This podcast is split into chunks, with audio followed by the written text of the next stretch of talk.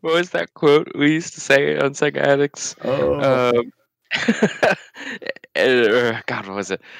Nobody knows how to use OBS. Anybody who tells you they know how to use OBS is lying. Yeah, probably. Yeah. Uh, very true, very true. And welcome one and all to episode 63 of the Megavision Show, the companion podcast to Megavision's magazine. Today is December the 13th, 2020. I'm Graham Cookson, the production editor of Megavisions. And joining this week, uh, we welcome back a special guest. He is a self professed internet hermit, but all he wants for Christmas is you. It's Nick Flair. And we have a man that needs no introduction, but I'll give him one anyway. All he wants for Christmas is his two front teeth. It's Scotty Moe, the managing editor for Megavisions. Welcome both. Welcome. Uh, before we get into your introductions and stuff, uh, as always, we'll be answering some of your burning questions. We have our picks of the week where we'll be chatting about a series of animated podcasts on Netflix.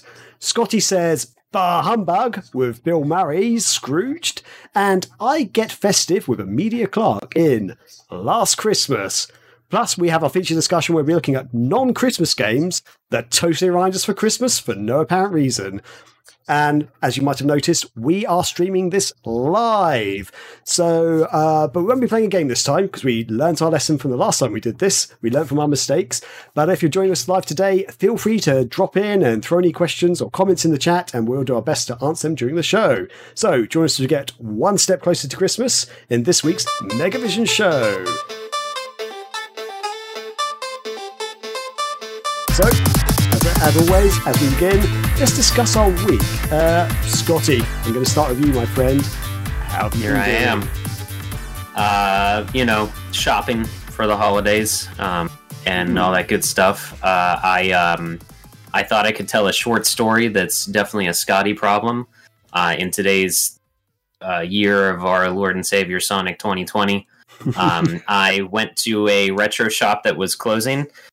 like going out of business sale and uh, well i don't know if it's going out of business they just tried they're going to uh, they're going to retire the store or whatever but Aw. went there. Uh, I mentioned I got a bunch of things last week, uh, including that Dreamcast Mayflash converter to, that lets you Mm. play that lets you use a Dreamcast controller on a PC.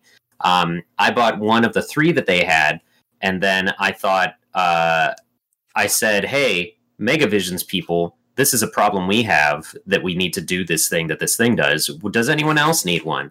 and like five of you popped off. I'm like, no, I told you there are two left, not enough for the entire class. and and like, but then in retrospect, I was like, I can't really timely do this now because that that store is an hour away.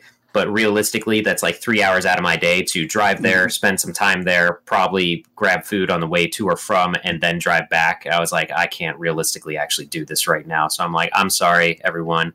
But the thing about it is, like, those converters, I was trying to find them before the marathon this year. Impossible. Nowhere online. Nothing. Oh, nowhere. And like people are trying to spike the prices. They should be 25, but I was seeing them for like 50 and 80 and whatever.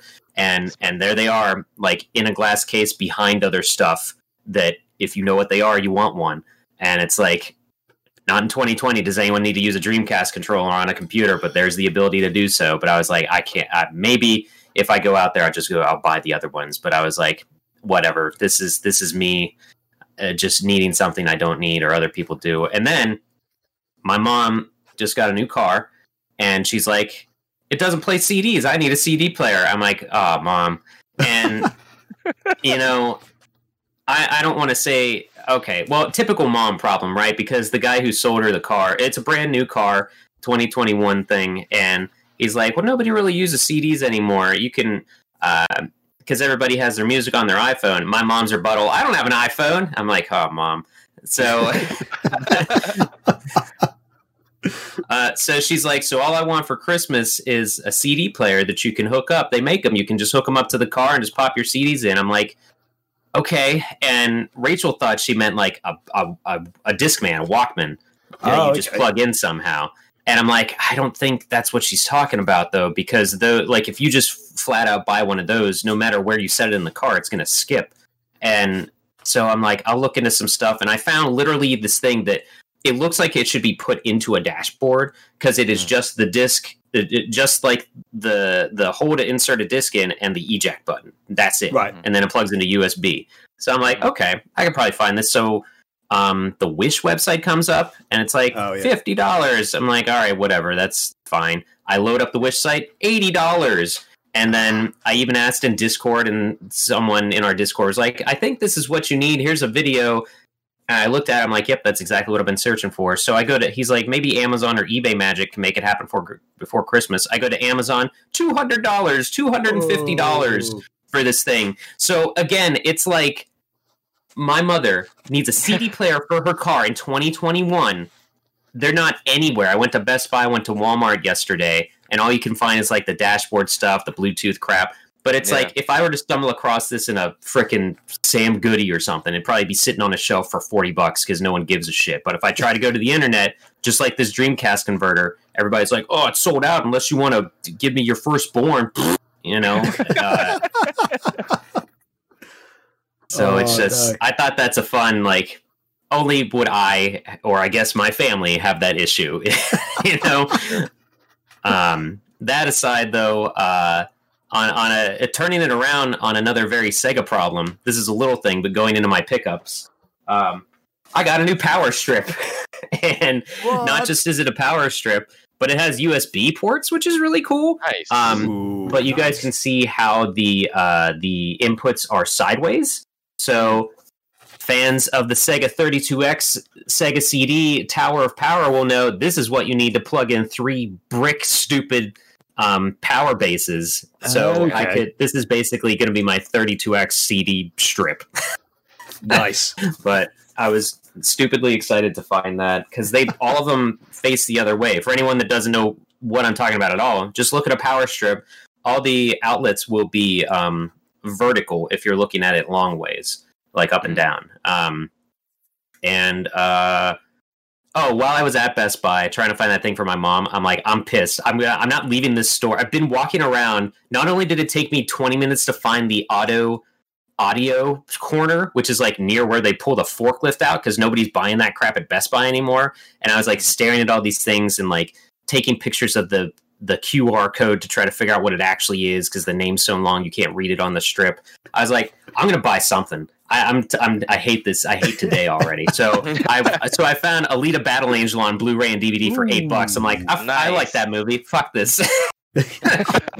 That's great. So Oh, I was I was um, pretty happy about that. So yeah, hit up Best Buy honestly, just because this is not an old movie, like it's relatively Yeah. new. But yeah. you know, hey, uh, what up, TJ? What up, Iron Chef? Um, Ooh, hey, yeah, the Trio hey. adapter. Iron Iron Chef X mentions in the chat the Trio adapter. That is a thing that um, for anyone that doesn't know, we're a Sega themed podcast and magazine. The Sega 32X and Sega CD hooked into the Sega Genesis. You have to use three power cables. That's three blocks like bricks. I could pick them up and show them to you, but that someone did make one that is all of those combined into one brick. But the Ooh. I've I've not seen those like able to buy those for years. They're always sold out whenever you can find them. Um, yeah, yeah, about thirty bucks. He mentions it's a French site that he found them on. I, I know exactly Ah, what okay. I'm talking about. Oh, maybe I will. Um, I don't think it's Stone Age Gamer, but I forget where it is. But uh, there are two people that make them. Yeah, exactly. Okay. It's again. I I should start a feature called "Very Sega Problems" or something. um, Trio adapter. Yes. yeah, yeah, yeah. So um, that aside, uh, gonna try to end it on a, another po- uh, more positive note. Uh, we got a bit of a mail call from I am 8-bit because Rachel and I ordered the uh, lovely edition of Untitled Goose Game on the Switch and also got Oh, the vinyl. Nice. Well, it's hard to Wow, show this without a reflection. The vinyl, I love the simplicity of the cover. Uh, it's just the goose honking for audio listeners, and then the uh, case itself is just this guy. Um, it's still it's not open yet. Um, still shrink wrap, but it's got some cool stuff in it. Uh, the the the the vinyl itself, for those that have played, you know that the music kind of matches what you're doing, um, and it kind of like kind of trills and flutters about on the piano. This actually is uh, designed a certain way with grooves in it so that it never plays the same way twice. So it's kind of in relation Wow. to the game. It's a really cool idea. Um, but this has some cool stuff in it. Um, I don't know if I'll do an unboxing for it or not. Or I, well, I could do an unboxing live. You guys want a live unboxing? I don't have a problem with that. If, if you want to Yeah, do a live for it. unboxing right now, Let me. Uh, it's up to you. I don't have a sharp. Okay, I've got some toenail clippers. I'm going to use to open it. Oh, my God. Hopefully used. Let me, uh, stuff. Let me do that. Um, okay, bear with me a moment, and I'll I'll prepare myself for Scotty As you're preparing yourself, uh, just so you know, Retro Game Cave apparently has some of those uh, trio adapters. I don't know if you know. Are they for sale right now? Uh, just trying to actually Scotty look. buys more shit. I can't actually see a sale button, but they've got. Wait, That uh, probably uh, means no. uh, You look for that. I'm gonna I'm gonna dress myself, and by that I just mean put sunglasses on.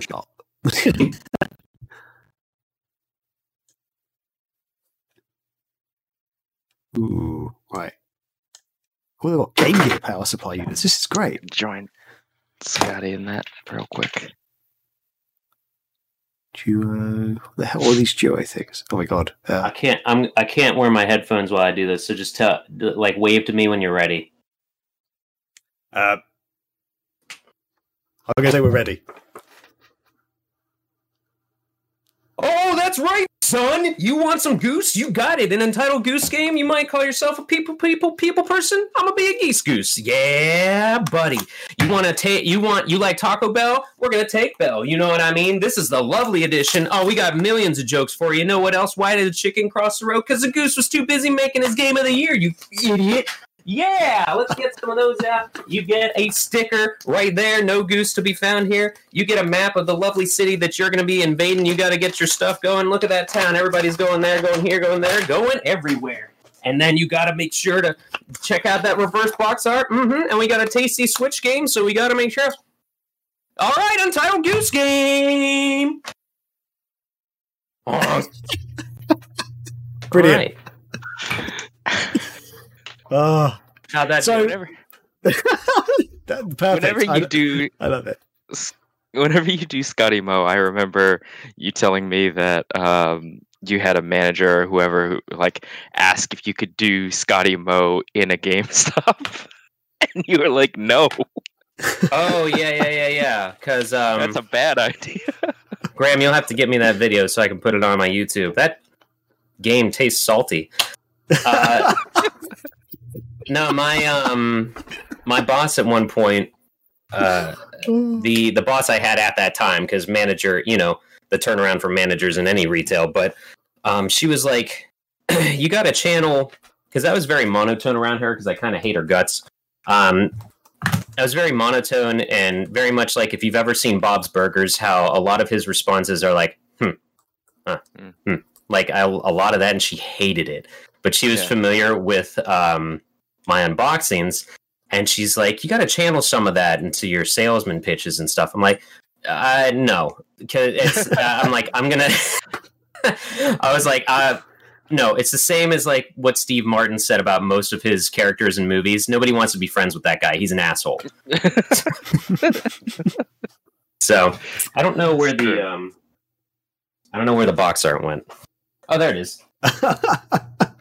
So it does have a cool map, and the instruction manual is like a plaza, uh, like a little like coupon Nice. book or like sales book of it. So Ooh, nice. yeah, and Untitled Goose Game is a great game. It was my game of that year that it came out. I think that was just last Uh, year, but Just So, last year. I, I know of Untitled Goose Game and I've seen the artwork and stuff. I have no idea what the game is though. Like, what, can you quickly just describe what you kind of do in it? Or I'll describe it as I open up the vinyl as well.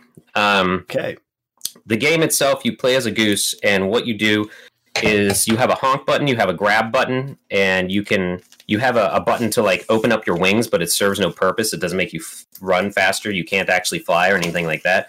But you just go around messing with people. That's it. Like you just you have to like get a farmer to try to nail a sign down and he hits his thumb.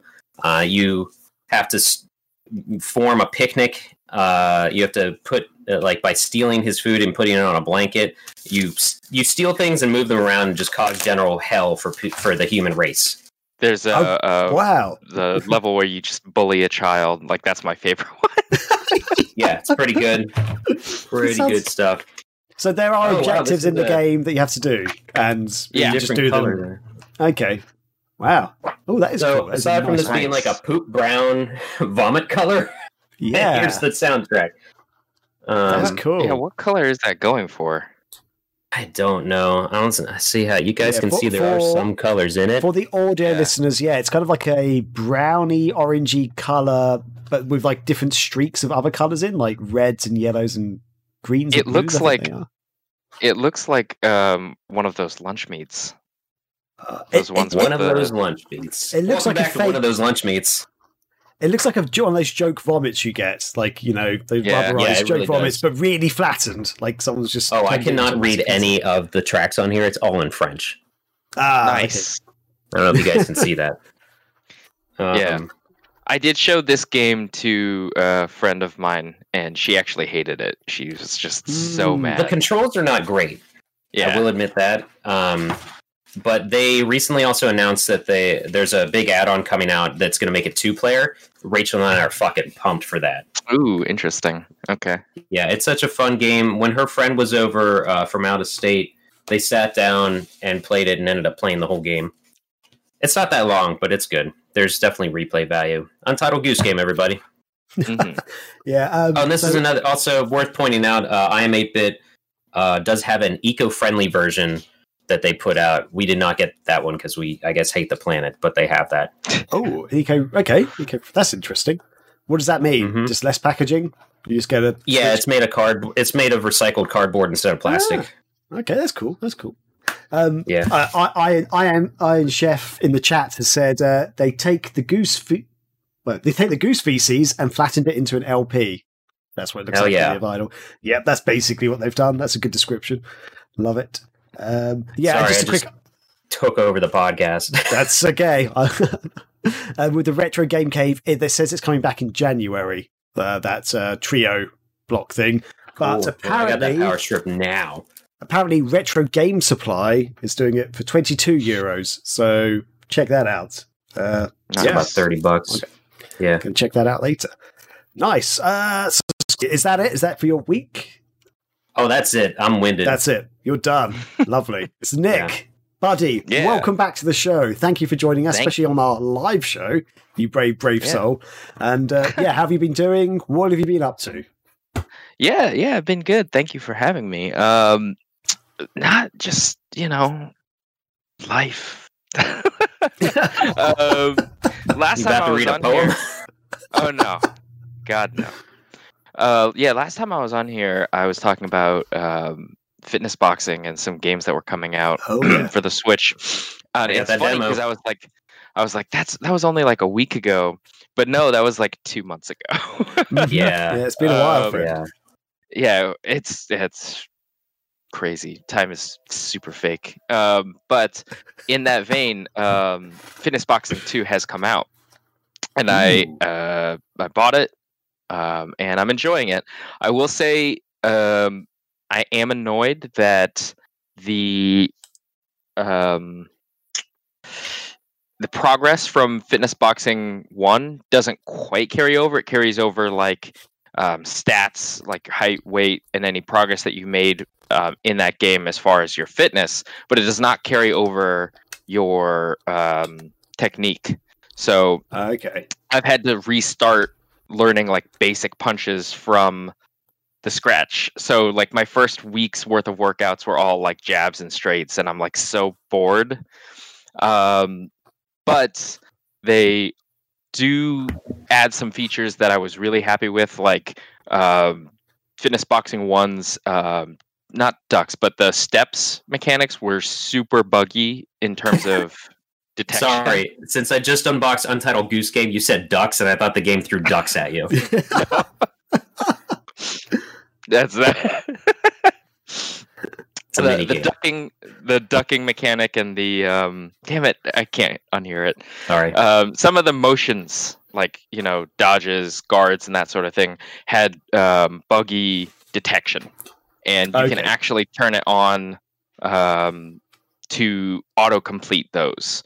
So for me, the sidestepping motions were always the ones that would not uh, detect. So I just set that to auto detect, and it Hmm. should prevent me from having like rage or rage induced boxing um, from missing and messing up my combo. Um, so I'm looking forward to seeing that. Uh, I haven't gotten around to playing um, Empire of Sin, um, but I'm looking forward to giving it a shot. Um, I did end up trying uh, the new Spider-Man game, uh, the Miles Morales one, um, and I actually also completed it, and I was shocked that it was fifty dollars. How long is it? Really Oh, short. Wow. Oh. Yeah. What? Um yeah, it's like it, it doesn't make any um it doesn't hide the fact that it knows that it's short because there's a bunch of things that are locked behind new game plus and it tells you that from the start. It's like, hey, these abilities and this um skill tree will unlock after new Hmm. game plus. What- But I wouldn't say what's new? Oh, is that like you complete the game, but then you get a, yeah, another mode you can You play start- through? Okay. yeah, you start back over. And Okay. um, it, it's interesting. There, it's it's if if you've played the Spider-Man PS4 um, version, you kind of know the basic mechanics. Like pretty much those are unchanged. You play exclusively as Miles Morales. Um, it replaces a lot of like instead of Taskmaster challenges, you do the Spider-Man challenges where Peter is giving you like obstacle courses to run through and different things like that. Okay. Um, and then it adds, of course, um, the Miles Morales exclusive powers. So using his uh, venom to shock things, or um, his invisibility, which is great because you would have those base missions where you were trying to um, take down a gang hideout, and it would always really annoy me that it would sometimes mix stealth and combat objectives to fully complete the base. Um, but it's actually really easy now because you can slip in and out of invisibility.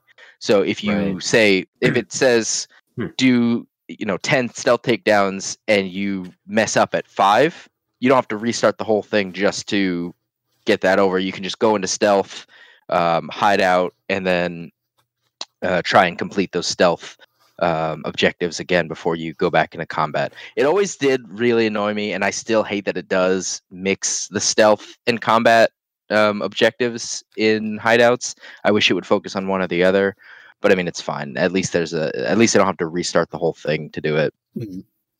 I kind of Uh, wonder if they. I hated the stealth missions in the in Spider Man. I wonder Yeah. if they put those in there just knowing they would do it with Miles Morales and that it would make more sense with him because those like that and the Mary Jane stuff just kind of just sucked. Really? It did. It, it really, in my opinion, it, it like it didn't break up the gameplay. In my opinion, it brought it to a halt.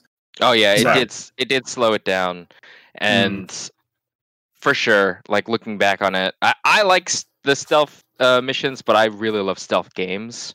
So it Mhm. kind of uh, Spider-Man based stuff um, I enjoyed.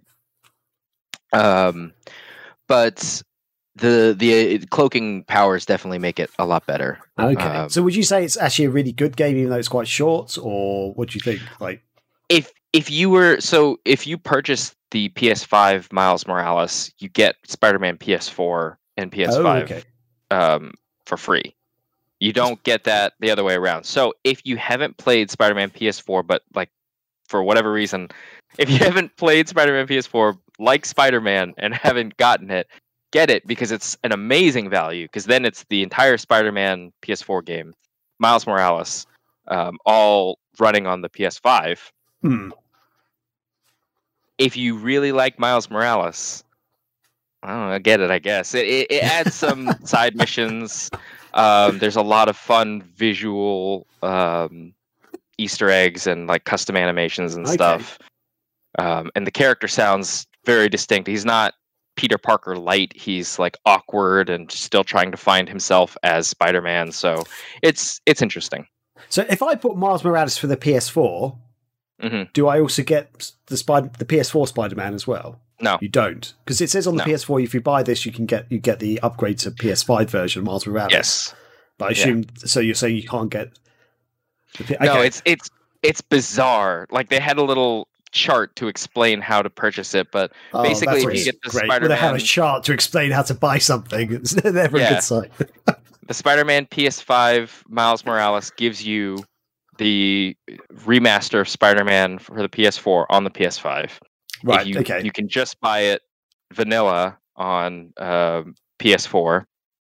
It doesn't Right. give you any side, and there's no way to purchase or upgrade just from PS4 Spider-Man to the Miles Morales edition. That's cool. That's the Right. bot. That's Yeah. the seat I'm in. Awesome. Thanks, Sam. Yeah. Because I just for just just for clarity, Nick, I literally just got a PS4 like a, a few Yeah. weeks ago, and only really just started playing it. But I was like going through the store, and I saw, um, yeah, um, I saw I was like saw this PS4 Spider Man because I've never played it, 'cause I've never had a PS4 before. I was like, oh, I might get this, and I saw Miles Morales next to it. I was like, oh, you can get that on the PS4 as well. Awesome! But I didn't Yeah. buy them. Uh, No. But that's good to know because I do plan to get a PS5, hopefully not too far in the distant future. So. I mean, I can I can hold out. I'm not obsessed with Spider Man. I don't need to play it right now. Yeah. I do like the games.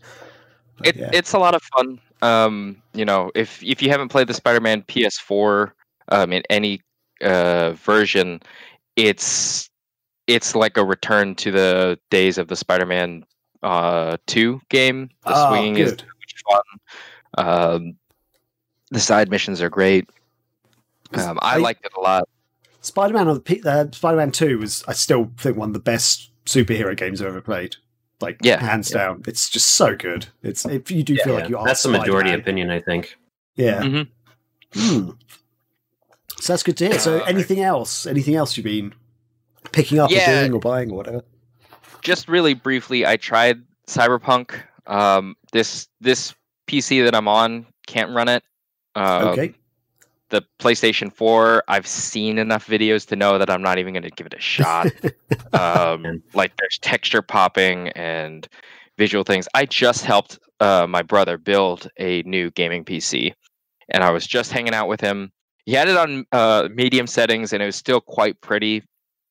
Um, but he was in this section that had so many bugs where Hmm. all the trees that you could see, uh, all the trees when he would turn his head would briefly appear, like no Okay, matter where. he was. All That's the trees. happen. N64 graphics. Yeah. So he was like, "Yeah, it's not so bad in the city because in the city there's not really trees." But he just happened to be in the Pacifica area, which is south of the city, and it has all these palm trees. So every time he was turning his head, all of these blotches would appear, and I was like, "What are those?" And he's like, "Yeah, they're palm trees." Damn. I heard about the glitch of the trees all appearing very tiny, like populating shrunk. Oh wow. I, I- I, I've, I've heard plenty. I'm, I'm So, super yeah. bummed out, um, uh, but I, I heard I- they I- probably should have just pushed it back even more. Um, yeah. but I, I'm, I'm bummed out, but at the same time, I'm not. I was literally looking forward to three games this year: Doom Eternal, Last of Us Two, and Cyberpunk. I just started Last of Us Two like two weeks ago, so I'm not going to touch Cyberpunk anytime soon. So hopefully, by Hmm. the time I get to it, they've got some stuff patched out. So I've got I've got Oh, friends Iron who. Chef. uh, Oh, sorry. Oh, oh, so what was that? Oh. Uh, Iron Chef addresses possibly an issue that uh, your brother was having there. Nick, He's said Okay. the 7200 RPM HDD fixes a percentage of the issues. Hmm, Yeah, so okay. he's running an SSD. So I don't know if that actually makes it better or worse. In theory, that should be better because SSDs do have a Yeah. faster transfer rate. Uh, Yeah. I don't know.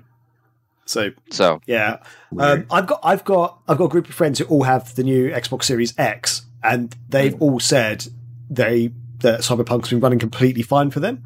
Um, Mhm. Even though I've I've read lots of reports about uh, the Xbox One, PS4 being really buggy as shit and stuff. I hadn't really heard about P- problems with PS5, PC, or Xbox Series X. So, but you're Hmm. saying the PC version for some people is not so good. Well, I, I think the consensus across the board is if you've got a sophisticated enough PC, it works fine Okay. with some visual issues.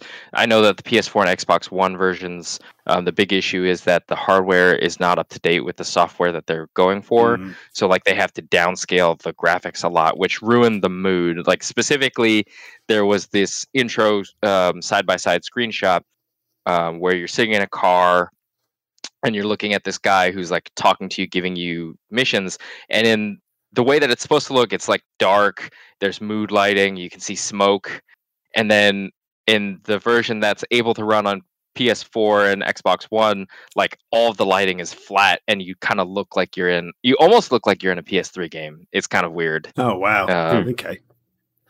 Yeah. Uh, but yeah, That's that's a game. I, I mean, I've been kind of semi excited about Cyberpunk, but it's also a game that Mm. I try. I, I've quashed any hype about it in myself because I'm like, there's no way this game is going to be as good as everyone expects. At least not at launch. Yeah. because I think there's so much to it.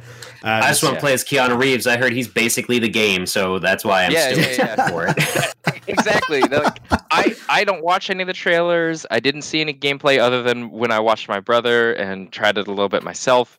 So I'm still mostly positive. I don't know what it's about or what's going on, um, but I saw Keanu Reeves, and as soon as Keanu Reeves popped up on the screen, I was like, "Dude, dude, dude."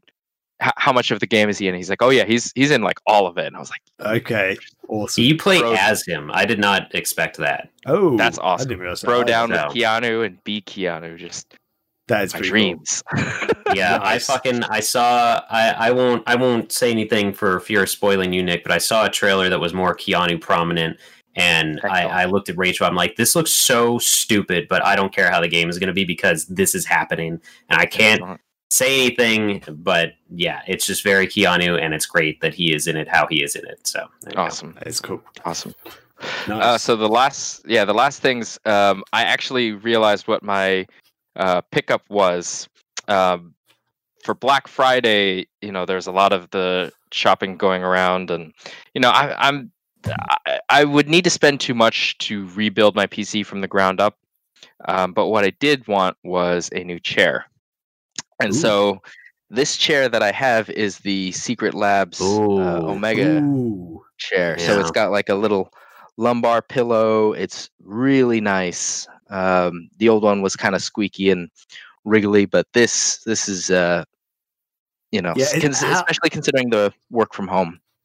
How comfy is it? Is it? Is it really good? Or It's so it's very it's firm and supportive. Um, which Right, at okay. first I was like, oh man, I spent like you know a few hundred dollars on this chair. It's like not soft and cushy, but it, I actually don't feel like I'm hurting when I get up and get out That's of the good. chair. Yeah. And that's what it, that's what they um, talk about on their website. It's like it's not a super soft chair, but it's it's supportive in the right ways and it's solid and it'll last you. Because So- I, I was genuinely looking at that chair um, when I got this chair. I got this chair just when the first lockdown happened earlier this year, and Mm. because I just needed a new chair, I had like a, basic old PC chair, and I was like, if I'm going to be stuck at home for months, I want a better chair. And Yeah, this is not exactly. so. Those chairs I thought were too expensive for my. I was like, oh, I'm not sure I could really afford that. So I got another gaming chair, which is a bit of a cheaper brand. It's better than my old chair. It is quite comfy, but yeah, sometimes Mm. after like eight hours of working, so I'll get up. I'm like, yeah, I'm kind of so- even though it's kind of soft and cushy. You do feel kind of feel. Yeah. I'm actually I'm good, but I'm not super comfy. I don't know. Like you don't feel like you're getting all the support you want. So yeah, that's Yeah, interesting to hear. Maybe I do need Exactly. to stop being a Scrooge and pay that little Well, extra. Yeah, so the so the Black Friday deal on it cut down the cost a lot. Not not a ton, Okay. you know, but but enough for me to be to go from like I can't justify this purchase to being like, well, it's a long term investment. I'll I'll have it for a while. That's like fair. shoes. Yeah, Yeah, exactly. Yeah, don't.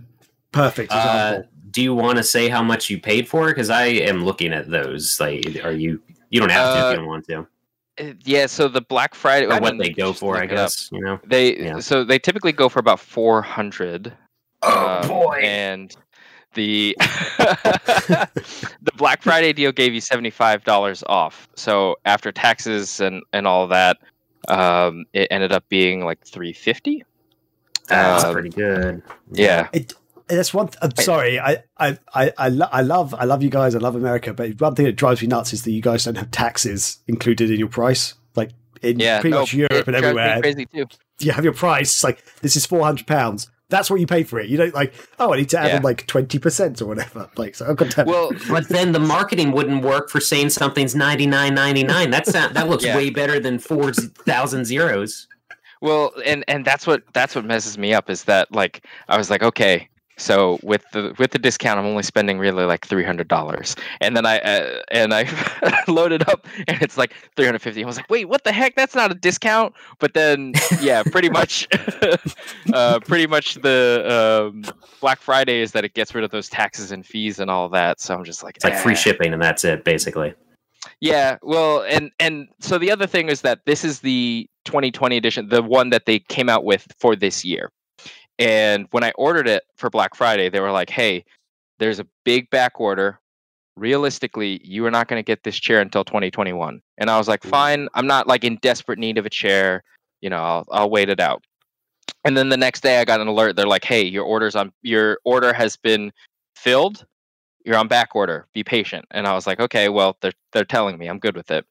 And then a few days later, they're like, hey, so your chair has arrived. And I was like, excuse me? My estimated shipping date was January 2021. That's service. But you That's know, cool. it's here. So nice. it is what well it done. is.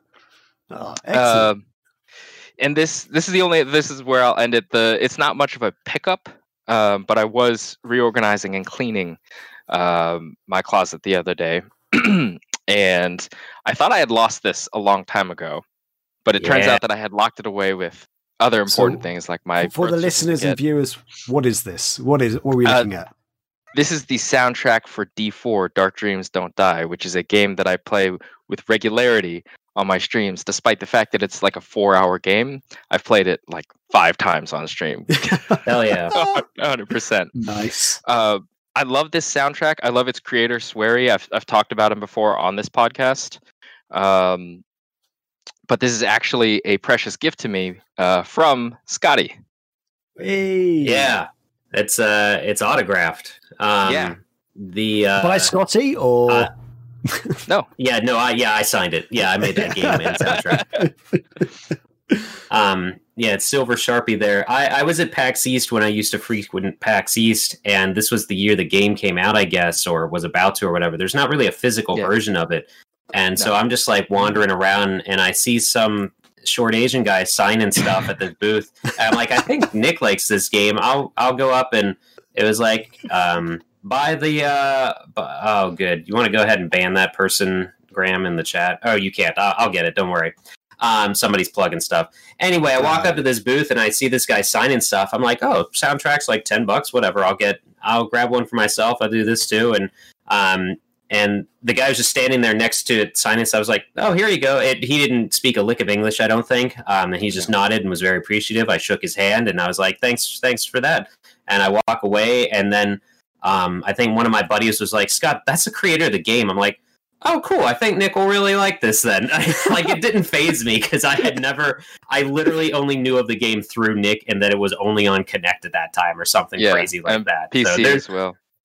Oh, yeah, yeah, yeah. Okay. But there, there's a picture somewhere. that's probably saved on my old computer or something of when Nick receives that, and it's the one of the happiest I've seen him, where he's like holding it like a little, a little boy. That's brilliant. I love I- that. I was in like John Cena attire. Um, specifically, like I was trying to get picked up from the airport dressed up like John Cena. and I almost um, don't understand what that means. I know who John Cena is, but what John Cena attire? Yeah, so I had on um, shorts, like jean shorts, okay, um, tennis shoes, and then his shirt, the one that says "Rise Above Hate." I had the hat, and I had like the wristbands. okay, I uh, kind of like get you. Up kinda get exactly you. like Yeah. John Cena. and um uh yeah it was it was a good time. But i remember when he gave it to me i was excited. Like he snapped a picture and i was like asking him questions and he was like yeah so you know the guy was there. I just had him sign it. And i was like you met swery? And he's like yeah i mean i don't know. It was some asian guy. It was either swery or someone. I don't know.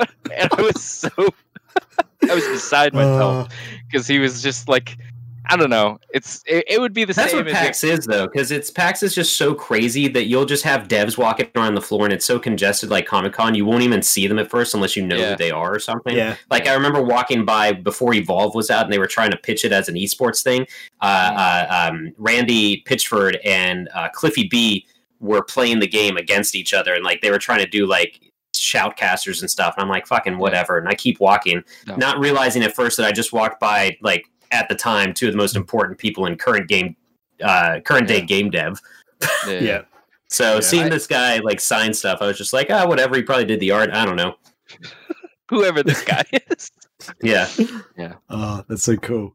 Um, just very quickly in the chat, um, uh, just Iron Chef just mentioning about the Cyberpunk thing with uh, the hard drive speed. Apparently, SSDs should be fine. So Mm. maybe the game is just that buggy. Uh, also, uh, TJ Kitsune says uh, Nick is very brave, but why is he sitting in the dark? So yeah, I- Do you want me to demonstrate why? Like I can real Sure. jerk because when I turn this light on, it blows out the light everywhere. So I think people would I rather. can see your guinea pig though. Yeah. Uh, she's Oh, oh, look, she's guinea out. pig. Oh, Yeah. Well, if it's dark, you probably guinea pigs are nocturnal, aren't they? They come out. Was that hamsters? Uh, Wait, I don't know. It's Oh, it's yeah. mostly hamsters. Most Uh, Okay. I mean, she just, I don't know. There we she's go. not a rodent. Oh, don't get me started on it. Uh, this will devolve into guinea pig talk. that's for Um, the next show. Well, we'll do that next time. Yeah. Yeah. Okay, that's that's cool. That's also good stuff there. Um, so moving on to me, I'll try and be as fast as possible. Uh, I have an apology to make to any Megavisions fans and stuff. My Arcade Racing Legends review is still not up. Uh, it's been three weeks or four weeks. It's nearly a month basically since I got the game, did my unboxing video. I recorded the game. I played the game, recorded it, and I still haven't got the review up. I've written it and everything. Um, I may just have to put the written review up first before I can get down to doing the video editing. Just work has been insane, and yeah, and it was actually my just throwing it out there. It was actually my birthday yesterday, so I just had like a day of not doing things. I didn't want to do anything on my birthday, so uh, Happy belated. yeah. Ah, thank you very much. Thank you, sir. Yes, that, that was not me requesting any any shout outs, but yeah. Uh, so yeah, maybe this week I will just put up the review and then get to the video review as soon as I can. To, to be fair, um, other stuff. Um, I've really got myself into the fear of the Walking Dead. Have you got? Do have you guys seen Fear of the Walking Dead? What's The Walking Dead? I've never heard of that, and I also live in a cave. But okay, yes, The Walking Dead, but Fear Sorry. the Walking Dead. the one that no one I seems to do talk about. because it's everywhere. What? Oh, like, over here, no one seems to care about Fear the Walking Dead. Like The Walking Dead. No, oh my I'm, god. I'm I'm kidding. I'm, Fear the I'm Walking it Dead. should that show should have ended five years ago. okay, Not enough. Fear, but the regular one. right? Yeah. Um, but the thing is, the Fear that Fear the Walking Dead. It started off okay. I was like, oh, this is fine. It's not amazing. Then it suddenly got really good. Like season two and season three, I was like, this is a great show. I'm enjoying this more than the original. And then they did something like with one episode, they tried to make it like a really epic episode um, about one of the characters, like basically being a hero and stuff. And I was just sitting there going, none of this makes sense. Like Kate was loving it. She was like sort of getting emotional and crying at points and stuff because she, she she loves like a good emotional storyline. And I was like, no, no, I'm not. Uh, this is bullshit. This doesn't make sense right now because essentially stuff's like like a big epic thing. I don't I don't want to spoil it unless you want I to spoil don't think. it will not be Uh, a spoiler. Chad, sound off if you care about Fear of the Walking Dead spoilers. I know I don't. Someday I'll catch up with Walking Dead. I love the the books, um, but uh, yeah, I'll, I'll Uh, try. give I'll- it a couple seconds and you can keep Okay. talking about it. Uh, I'll, I'll, I'll, I'll say for myself while we're waiting for a response, like I got into Walking Dead late and I borrowed the, I got the omnibus or whatever it's called with the game, the Telltale like collector's edition, and that was my introduction to it. And then I borrowed all the DVDs from roommates, and then I watched it. Um, I binged season one and two, and then three I was watching on a weekly basis, and I honestly could not keep up because of how slow that show is. That I couldn't wait another week. Uh, my buddy AJ, um, who some of us will know, uh, he honestly would watch it fast forwarded with the subtitles on and just unpause it when there was actual talking because a lot of that show is just people. It's like Lost. A lot of that show is just people looking at each other. Yeah, that's Fair why. enough. No, I was gonna say that's why it's my GM, but I can't even Okay. pretend. So Yeah. a couple of things. Uh, Tornado Jones says happy year reminding that you're old, Graham. Thank you, thank you, dude. And um, Red Jaguar, hey Red Jaguar, thanks for joining. Um, he says hold off because he may watch it someday. So Gotcha. okay. I'll try. I'll try and describe this in the vaguest way possible. It shouldn't ruin the show for you because if you've ever seen a Walking Dead show, you'll vaguely know it's about zombies and stuff and the the predicaments they get in. Essentially, something happens in an episode which leads to some problems. Every decision the main people way or the group that you're following makes is the wrong decision, and I, even I can see that from the out. I'm like, why are they doing this? Because this doesn't make any sense. It then leads to big problems. And there's a point where some people are stuck in one area, and some people are stuck in another area. Stuff's going down. There's like millions of zombies around them, and then somehow, somehow, the group that's kind of stuck gets split up, and some of them leave, and some of them can't leave, and then the other group who's like they're trying to leave and they can't leave either. But basically, something happens where some of the group can leave, some of them can't leave. But the way they make it out is like this, oh, like this emotional thing where um, like one of the people becomes like tries to martyr themselves and like you know save everybody else. But I'm like, no, no, no, no. This doesn't make sense because those people have left. But they're saying these people can't leave, even though they could totally could leave at any point. Like there's, they're like, hmm. oh no, we're surrounded by zombies. But I'm like, dude, you can lit. They're like, they're like in a car, and they're like, oh no, we're surrounded by zombies. Like, dude, you've got like five minutes before those zombies get to you. You can drive forward right now. But they don't, and it's just I was just sitting there going, "This is this is just." And I've watched a few episodes after. I've watched like six episodes after that. Now I'm like, this show is not as good as now. I'm just like, I'm just angry now. Just they ruined that that one episode. I'm like, Whoops. God damn it! Screw Yeah. it. That's Um, that's what happens with. I mean, uh, if we ever want to have a show, of, oh, sorry, Nick, you were lagging for me, I guess a bit. I mean to interrupt you. Go ahead. Oh, I, I was just gonna say that's what happens with the like drama based uh, tension shows, where it's just like when you see something dumb that shouldn't have happened, and it like makes no sense as to why it happened, it brings you right out of it. And Yeah, that's what happened. totally. with Lost. totally. Yeah. And so oh, yeah, yeah, yeah. Yeah, um, yeah. So just for the Yeah. chat, I'm, I am talking about Fear the Walking Dead, not not the original Walking Dead series. There's a bit of confusion there. Um, just Mm. yeah, we could something we could have a whole show about shows that just dropped off so hard because of one bad decision or whatever. I won't go Yeah. into it, but this might even enrage the chat to start talking about it. I know it would if I didn't know I was going to say this. Heroes. Yeah, I was gonna The end. Oh, Heroes. yeah, Man, no show got Can't- killed by the writer's strike like Heroes did. Like that oh, got Oh, yeah. Fucked. man, Yeah, yeah, yeah. yeah. The The- shame. the- this this could be a whole other show, uh, a whole other show to talk about Yep. stuff. But there's one show that I do think survived the writer's strike okay, and that was the American Office. They did it in a way they managed to do stuff with their Hmm. episodes that kept it going, and every other show I watched at the time just died. I'm like, oh god damn it. Uh, um, I'll, I'll, uh, this is the last time I'll interrupt you, Graham. I promise. But Red Jaguar says, "Wasn't Heroes bad from the beginning? Beginning, I don't remember it ever Oh. being good. No, I don't want to hype it up too much, but honestly, the first season is some of the best like superhero related writing I've ever seen for a drama. It's Oh, really yeah. good. I, I think season two was still really strong, and then yeah, it just started to. It's as It's- strong as it's it can halfway be. through seasons two where you can it's like night and day it's it's like when that um show uh lost what, what was it homeland or something where they Oh, lost yeah. the funding Yeah. and they had to start just shooting like poor cgi for like part of the episode um Ooh, it's just I haven't seen it's that. it's the um the equivalent because it's like things are happening and they're written well and then all of a sudden it just like goes into crayon mode and the same with the writers where it's like people just start doing things and you're like what is going on Yeah. yeah, um yeah, yeah, Oh wow, but yeah, I'd, I'd say Heroes started off brilliantly. Like it's just an amazing show. Oh, yeah. um, yeah, um, yeah. Uh, other than that, uh, I watched uh, the new Mulan, Mulan 2020 on Disney Plus. nice I mean, I, I don't know. I don't know what to say about that. I, I think it's got the decent story, but it's an established story. It's been around for hundreds of years because it's actually based on an old poem, like Chinese poem and legends and stuff.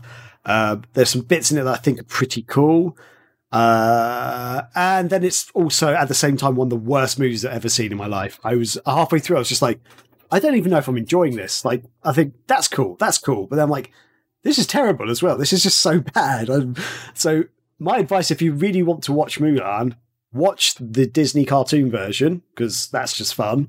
Or if you want to see a live action version, watch the 2009 live action starring uh, Zhao Wei and Jaycee Chan because that was actually a decent movie. But that. no, no one, no one knows about it. It was not made by Disney, and there's no singing in it or anything. It's just a live action movie, and it's more about what- like the military and fighting and stuff, which is cool. what makes it so bad Oh, so so if you don't know, the live action one, unlike other Disney live actions, this hasn't got no singing in it. It's not like a musical like their normal stuff, and which I feel like you lose stuff from um, Mulan because there's some great songs in that. They although they do play some of the the music to one of the songs uh, at one point, so you kind of in the background you can hear some of the music going on, and and that's cool. There's some elements to it I quite like about the story, but they've added in some new characters there's a whole thing about uh, Mulan's not just a person. She there's like some people in the world who have chi, so they can do basically crouching tiger, hidden dragon stuff, basically going on. Like she can do some cool flips and like kick a spear into someone and stuff like that. But she's, Disney uh, cannot make a kung fu movie. Oh no. yeah, that's that's what this is trying to be. This is trying to be a straight up kung fu movie in my eyes, but it's not doing it very well because I'm a massive fan of martial arts movies. I grew up on Jackie Chan movies and stuff. I love I loved that genre. But yeah, this is re- and I don't understand if this was actually filmed in Chinese originally because most of the actors do speak English. There's a lot of um, Asian actors in it who do speak English, and they are they do appear to be speaking English. And there's a whole other group of actors who don't who seem to be lip synced. I'm like, was this filmed in Chinese originally? Because these people seem to be speaking English. You know, it's all synced up, and these people seem to be like, "Yes, I am here to save the girl." And it's just like, what is what is going on with this? Yes, we have to Um, save you. Get out of the village now. Yeah, basically, yeah. Um, and yeah, I don't know. It's um, it's just a mix of really great ideas and really some some genuinely quite good stuff, and then just terrible, terrible bits. I'm just like, wow, oh man. Uh, Hey, I'm just happy you didn't pay the extra thirty Oh, or whatever stupid. Yeah. yeah, I'm was- glad. Yeah, I'm. If if you've got Disney Plus, I think in the future I'm just going to wait for anything. So yeah, I'm glad I didn't pay that extra money. It came. Yeah. It's now available for free, free on Disney Plus. Uh, so yeah, but At no Yeah, additional wow. charge. Yeah. Yeah, a lot of people in Hollywood really don't understand or respect the way that uh, movies are made in China, which is why, like, anytime you see them ape it, it's really bad. And it's just like it's basically like conflicting ideals and ideologies on how to make a film. So I've seen it like uh, what was it, The Forbidden Kingdom, Mhm. Mhm. which it was is hyped up as a marriage of uh, the final like co-starring of Jackie Chan and Jet Li. Mhm. There's so many Western influences in that movie because it's Hollywood driven that make the parts that are not they don't allow Jackie Chan and Jet Li to just take over really really bad. So Oh, see, I, It's ooh, I I like that movie, but I am just a massive Jackie Chan fan, so I've probably just got a soft spot for him. Well, yeah, I mean, anytime Jackie Chan and Jet Li are doing things like fighting, it's it's fine. It's it's good even. Um, but it's like the forced comedy, and specifically like the white kid going around doing things, uh, Yeah, Jet yeah, yeah, peeing on Jackie Chan, like you know, that stuff's that not great. happens. Yeah. Well, now you got me. me. Great story. That's that's what everyone wants to see. Yeah, that's a whole other website to go to. Uh, yeah, But, yeah, I get what you mean. Yeah, some some of the these Asian some some sort of Asian movies are influenced by Hollywood directly. It's just yeah. I, I feel like if if if they had the budget from Disney and like Hollywood, and then just said went and said, "Hey, you make a movie. You know, it's your it's your culture. It's your your essence. Please Oh, that's not Yeah. gonna happen. well, no, it'd never happen. But if they could do that, that'd be bloody amazing. Um, Yeah. Mean- yeah. Meanwhile, Transformers are the hottest thing over there.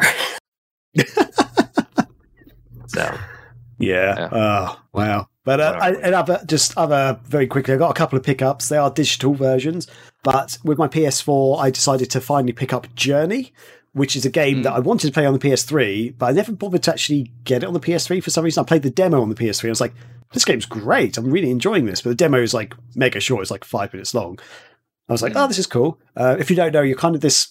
I don't know the best way to explain it. You're kind of a monkey, a monk type person. You're going through like a deserty world. There's no talking or anything like that. It's just literally all like there's music and it's, it's like really lovely flowing. The way it flows, like the you, you're not told to do anything. You just sort of go through and you work out. Oh, I need to go up these stairs, or I need to.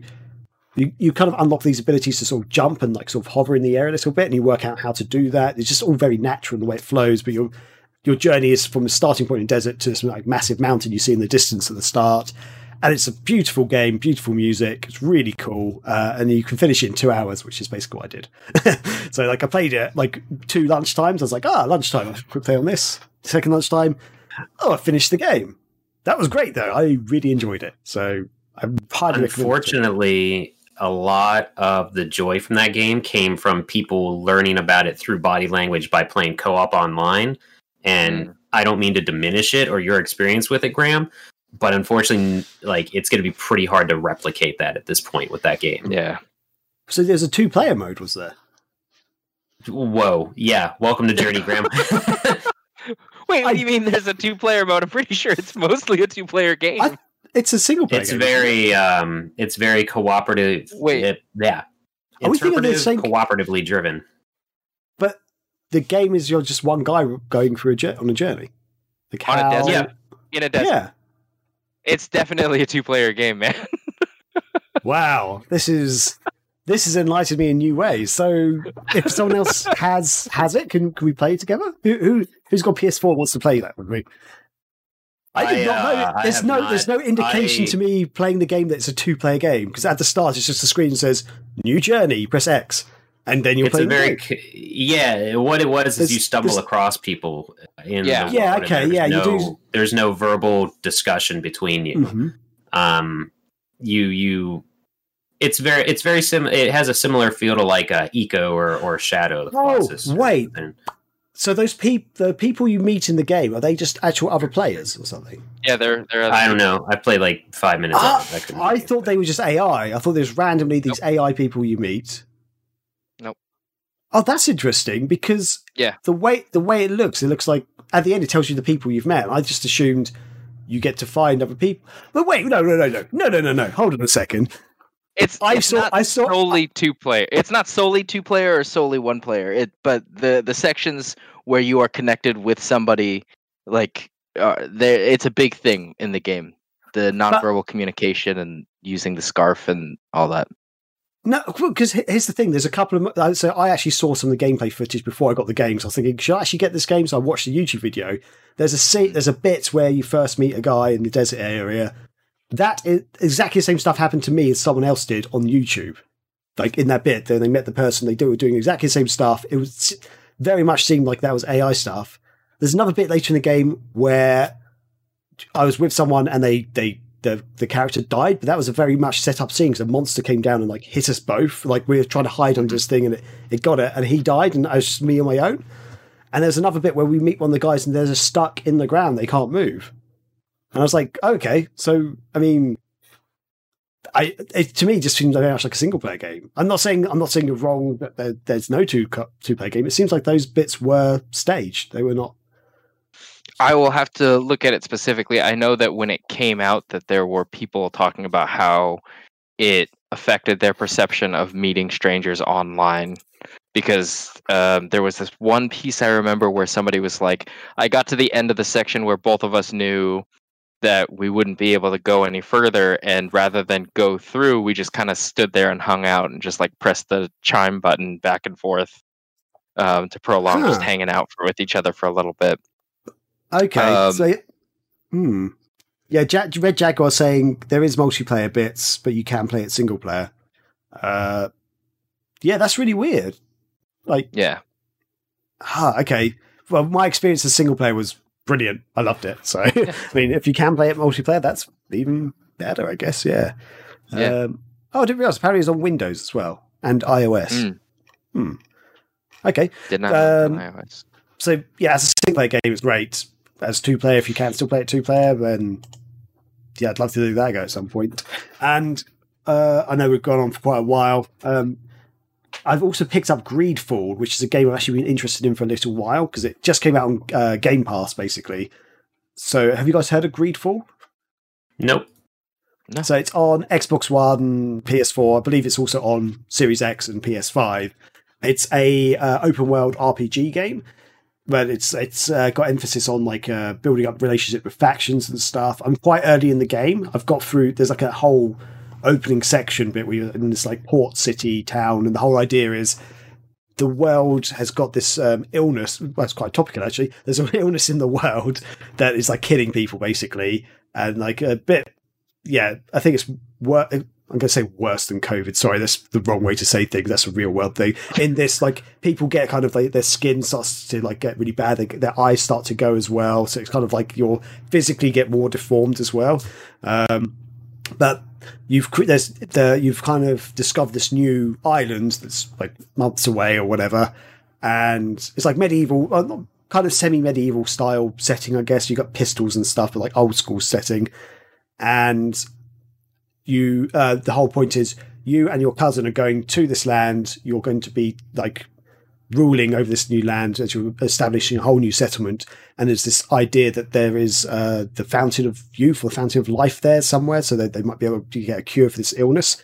And there's loads of weird creatures and stuff on this in this new land. So yeah, and essentially I've done the whole opening bit and now just got to the new land place and the game is very impressive, but also feels a bit weak in some areas. Like the, in the town and stuff you're walking around in, it feels very full of life. Like there's loads of stuff happening and everything. But um, it's also very restrictive, I found. So it's not like Skyrim, for example, where you can literally go anywhere and do anything. A lot of it is mm. like you can't walk through this section. You can't jump, for example. You can climb up walls and bits, um, and you can jump across gaps. There are a certain distance, but you have to build, you have to unlock skills to jump further gaps and things like that. And um, yes, it's restrictive in some areas, and also it's cool in that like when you're walking around the town and stuff, if you go inside a building, the doors just open, you walk into the building. There's no loading screen or anything, and I thought that was actually really cool because you can just run around the city basically with no loading. It's great. But when you go to the bigger island, the island is massive. But when you hmm. walk from one area, like um, to the next one, it goes to like an area that says, "Oh, you now go to this camp." You basically go to this camp where you can sort of sort out your your party and uh, your equipment, and it loads up the next area. But when you go to the next area, it's not like you've just moved on a little bit; you've moved a whole chunk on the island, so you're not completely open to the whole island. If that makes sense, uh, the, the areas are massive yep. that you get to play in, mm. but it's not like a full open world experience.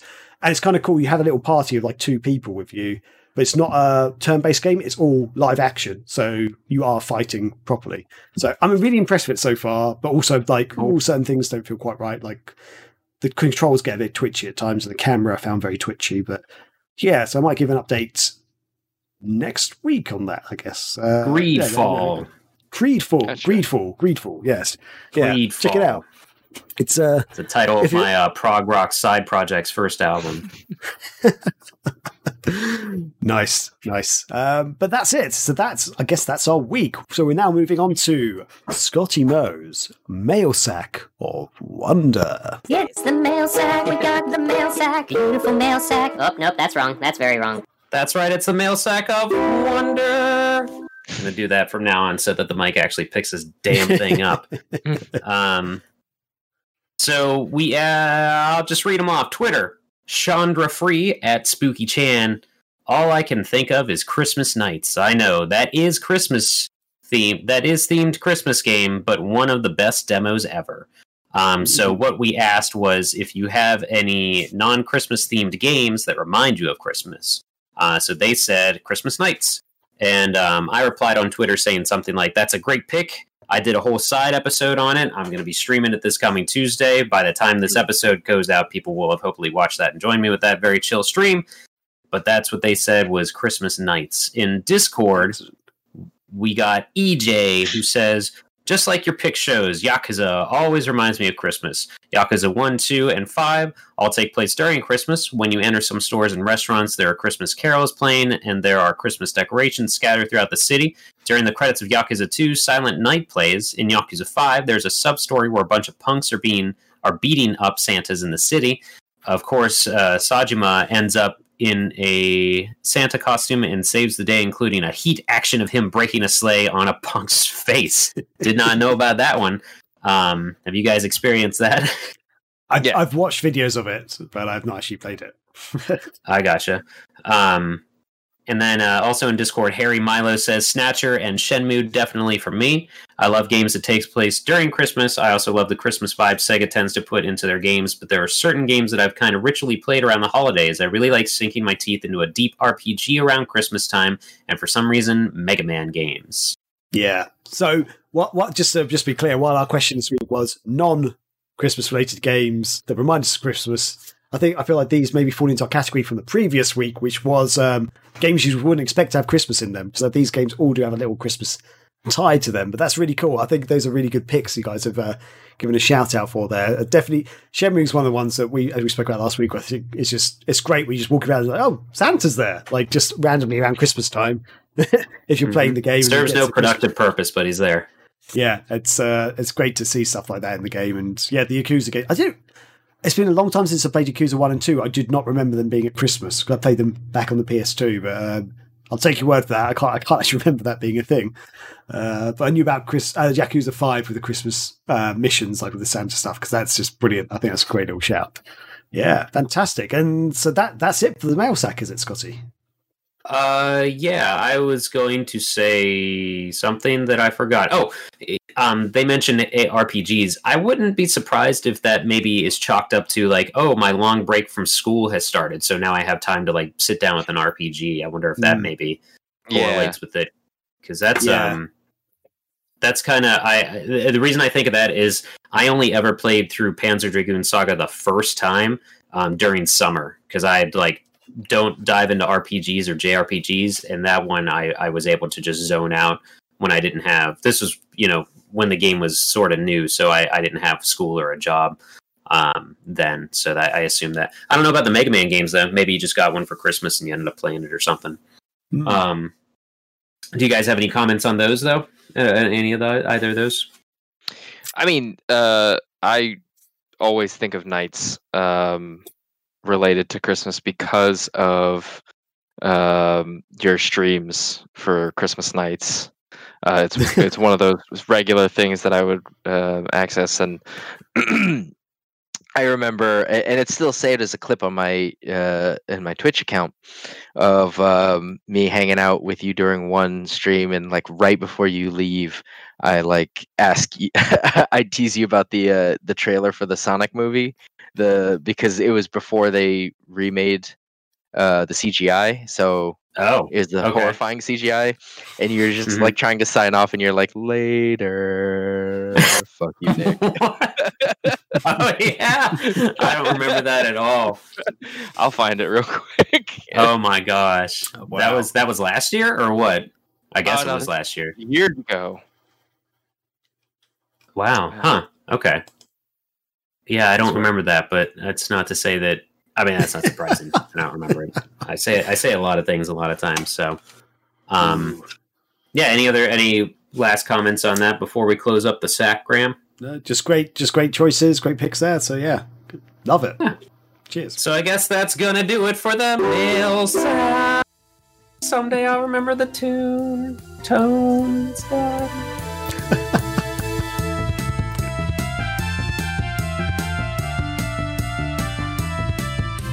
So that moves us on to our next section, which is our picks of the week. So, as always, if you're new to the show, as always, every week we have some picks of the week, which can be something related to video games, movies, uh, books, anything basically in the vague realm of entertainment that we've been enjoying over the last week.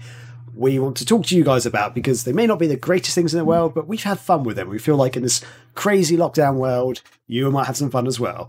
So let's let's crack on with it, and I will go to Nick. Nick Flair, what is your Yeah. pick of the week? So there is a series on Netflix that uh, my brothers introduced me to that I wasn't sure that I'd be into, but I actually ended up really liking called The Midnight Gospel.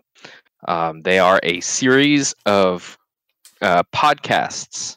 Um, I don't remember what the original one is entitled, um, but the oh dear, hearing myself. I'm hearing twice. us. Yeah, I'm that's okay. Sorry, a little bit of I- an echo. I, it's okay. I've just muted it. Hopefully the echo's gone now. Gotcha.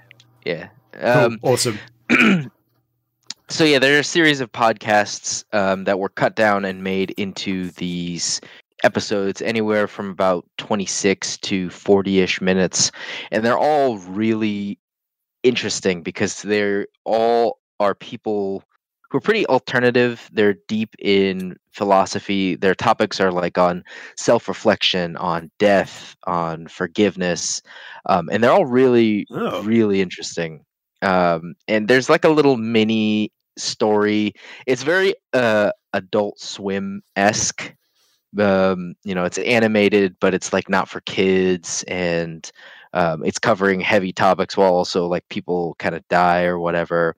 Um, specifically, there's an episode where this um, the main character is talking with this bird who is attached to this prisoner and while the main character and the bird are talking about the process of trying to find peace with yourself and understand and grow as a person, this guy is trying to break out of prison.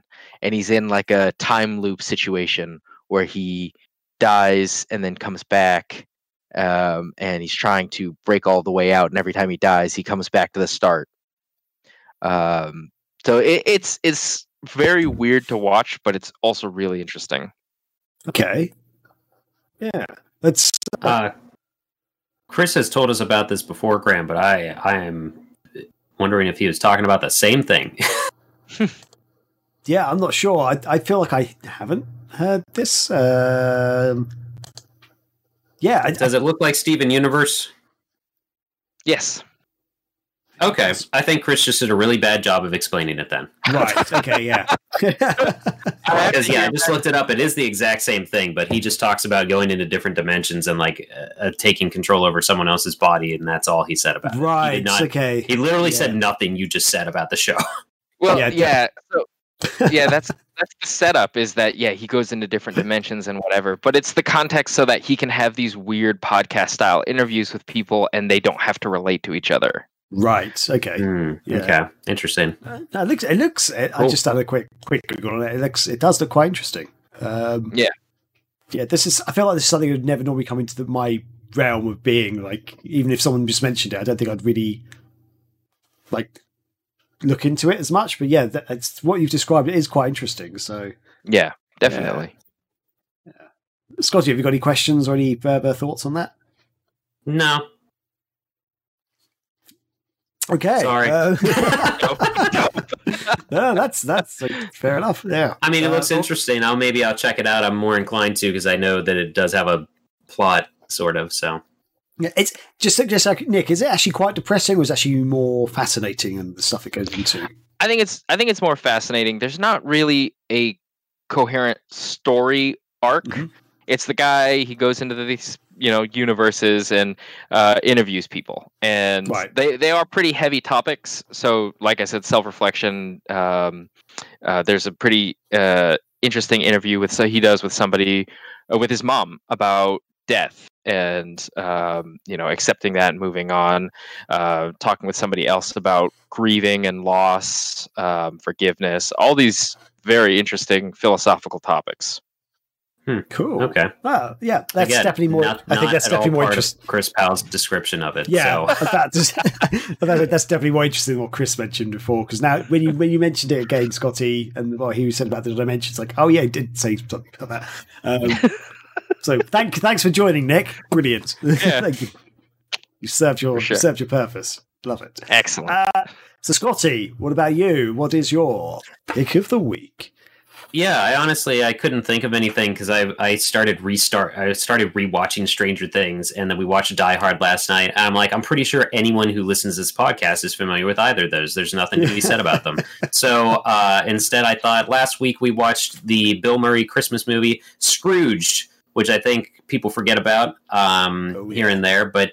Bill Murray is basically a money grubbing TV executive that runs this company that has to put on this show for Christmas Eve live um, and he is then visited by the three ghosts of Christmas, uh, and it's Bill Murray. So it's good, it's funny. Um, maybe not entirely a family movie, so watch if there are children around. Uh, but uh, uh, that's all. I, that's all I want to say about it because it's from the '80s, so I don't feel like I could say much that hasn't been said. But Scrooge, if you need your Oh, no. Bill Murray fix this holiday, uh, and not have it be a very Murray Christmas, which was kind of a weird special on Netflix. I didn't think it was that great. Um, just a bunch of stars throughout it, but Scrooge is a good time. Yeah, definitely. Um, this is I know I know about this movie. I have it on VHS. That's that's how old school I am with it. Um, Nice. so I I love it. I think it's a great movie. It's one of my favorite Christmas movies. I think of all time. to be Oh, honest. okay. Yeah, I I I, I put it up there. I put it high because um, it's one of those ones that it's weird. It does kind of embody the spirit of Christmas you've seen in a lot of other movies, but it's um, yeah, I can feel the way they do it is so different to any other movie. It's it's brilliant. It's so Mhm. funny. I think it's just hilarious and um, yeah, it's just a great take on. If you don't know about it, it's a great take on the Charles Dickens. Um, uh, I've just forgotten the name of the call. What it's called? Ah, the classic Charles Dickens Christmas Carol. Thank you. Right, just reminded myself. So it's a You're great take on a Christmas Carol. uh, so yeah, a, a modern twist. I say modern because it's now like 30 years old. So not really that Right, yeah. And uh, Yeah. Red Jaguar in the chat says, I don't know if we mentioned this actually at the beginning of the show, but we don't have the chat on the video, uh, just technical difficulties. So if you think we're all insane mentioning the chat, there is a chat happening as we record this um, through Twitch. But Red Jaguar said it's weird that I don't think of Bill Murray outside of Wes Anderson movies now. Um, I don't know if that's that is not weird if you're being introduced to him nowish because uh, he has not done. I mean, he's he's probably in his late seventies now, um, so it's not surprising he hasn't done too much. Uh, we could have a Bill Murray podcast because he's one of my favorite actors, but He's great. that's not totally surprising. Red Jaguar. Uh, so I'm trying to think what Wes Anderson movies that would be. Uh, Steve Zissou and um, the Aquatic whatever of Steve Zissou, and I forget what uh, Isle of Dogs is another one. and and also Royal Tenenbaums. Oh, is that, that? isn't he? I think he's in uh, that. Is that Wes Oh, no. Anderson? Yeah, yeah. Oh, I now, now, now, now you're double. Oh, god damn it! Is this going to be the whole TLC thing all over again? God damn it! Oh, good Uh, fucking lord! Oh dear, I'm just googling it now. Uh, Royal Tenenbaums. Uh, is- Red Jaguar says Royal Tenenbaums definitely, but I'm sorry, sir, but I don't trust your opinion because you didn't know who Kurt was- Russell was until three days ago. So uh, so yes, Royal Tenenbaums. I'm just messing. Okay, cool. I'll add it to my list of movies I need to see that somehow Oh, he's done so much and not been a main character that if like it's very easy to miss a Bill Murray movie. Um, Totally. Um, I don't know if you know about this little factoid, which I've heard from three different sources now on like various podcasts and stuff I listen to. So I believe it's true. So I'm going to go with it. Apparently, he doesn't have an agent and he doesn't have like a standard phone number to call him or something. So to get him into your movies, you kind of just have to work out how to get in touch with him, basically. And he still may not say yes or no.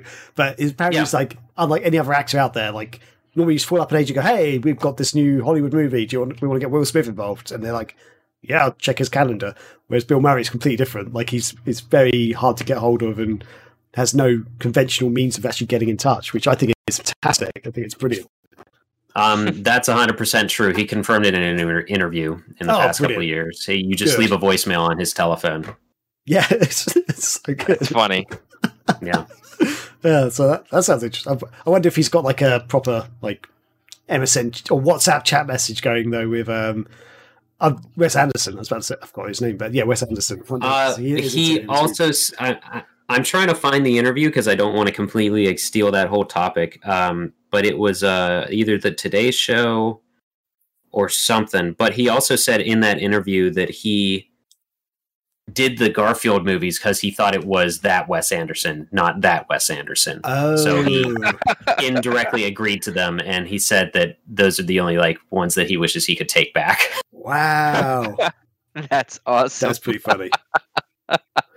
oh my god, yeah, that's uh, that is pretty embarrassing. Okay, yeah, it is the if you can if you look up Bill Murray the Today Show interview, it's that one. cool. Yeah, it's pretty decent. Nice. So No, so, uh, Nick, do you Uh, know? no, do you it's know- uh, oh oh, sorry, no, go ahead, go ahead, Scotty. uh, Red Jaguar asks in the chat, is that a Cartoon Network hat? No, it is a Ska-toon Network because Ska defines who I am as a person, and it will never let me. uh, awesome. That's all I got. Cool. Um, yeah, Scotty. Yeah, do, do you, no, not Scotty. Nick. Sorry. Uh, do you know Scrooge at all? Have you, are you aware of this movie at all? Or Um, I think I, I looked it up real quick. I think I've seen this on TV. Uh, Okay. but I Probably. it's not it's not one that I've sat down and, and fully focused on. As opposed to like other Christmas carols, is it good? Is it grittier? Is it funnier? It's, grittier, and it's Hmm. not a typical like we need to set up the tree. It's not a Hallmark movie. It's none. Oh, it's no, really none all. of that. So it's it's a, honestly a good bah humbug, but turns around. I, it, it's it's sort of predictable, but it's fun because Bill Murray, I believe, really is the best at doing nothing. Nice. yeah, Yeah. yeah, definitely. Um, okay. Give cool. it a shot. So I, I am slightly. Oh wait, I just worked it out. Yes, good. Sorry, I was, I was slightly distracted because I had to turn off my laptop because it ran out of batteries and I couldn't get up the chat window in my other stream thing. So yeah, now it's happening. Good. Um, sorry about that. Live and Uh, happening, people. Live and happening. Yeah, I didn't have my laptop plugged in and it I didn't realize how low it was on battery. So Glass anyway, behind the curtain. oh yeah. Yeah, you got it. Graham's just got like seven monitors showing nothing but Japanese right now in green fonts. I imagine. basically. it's so I'm true. in. Yeah.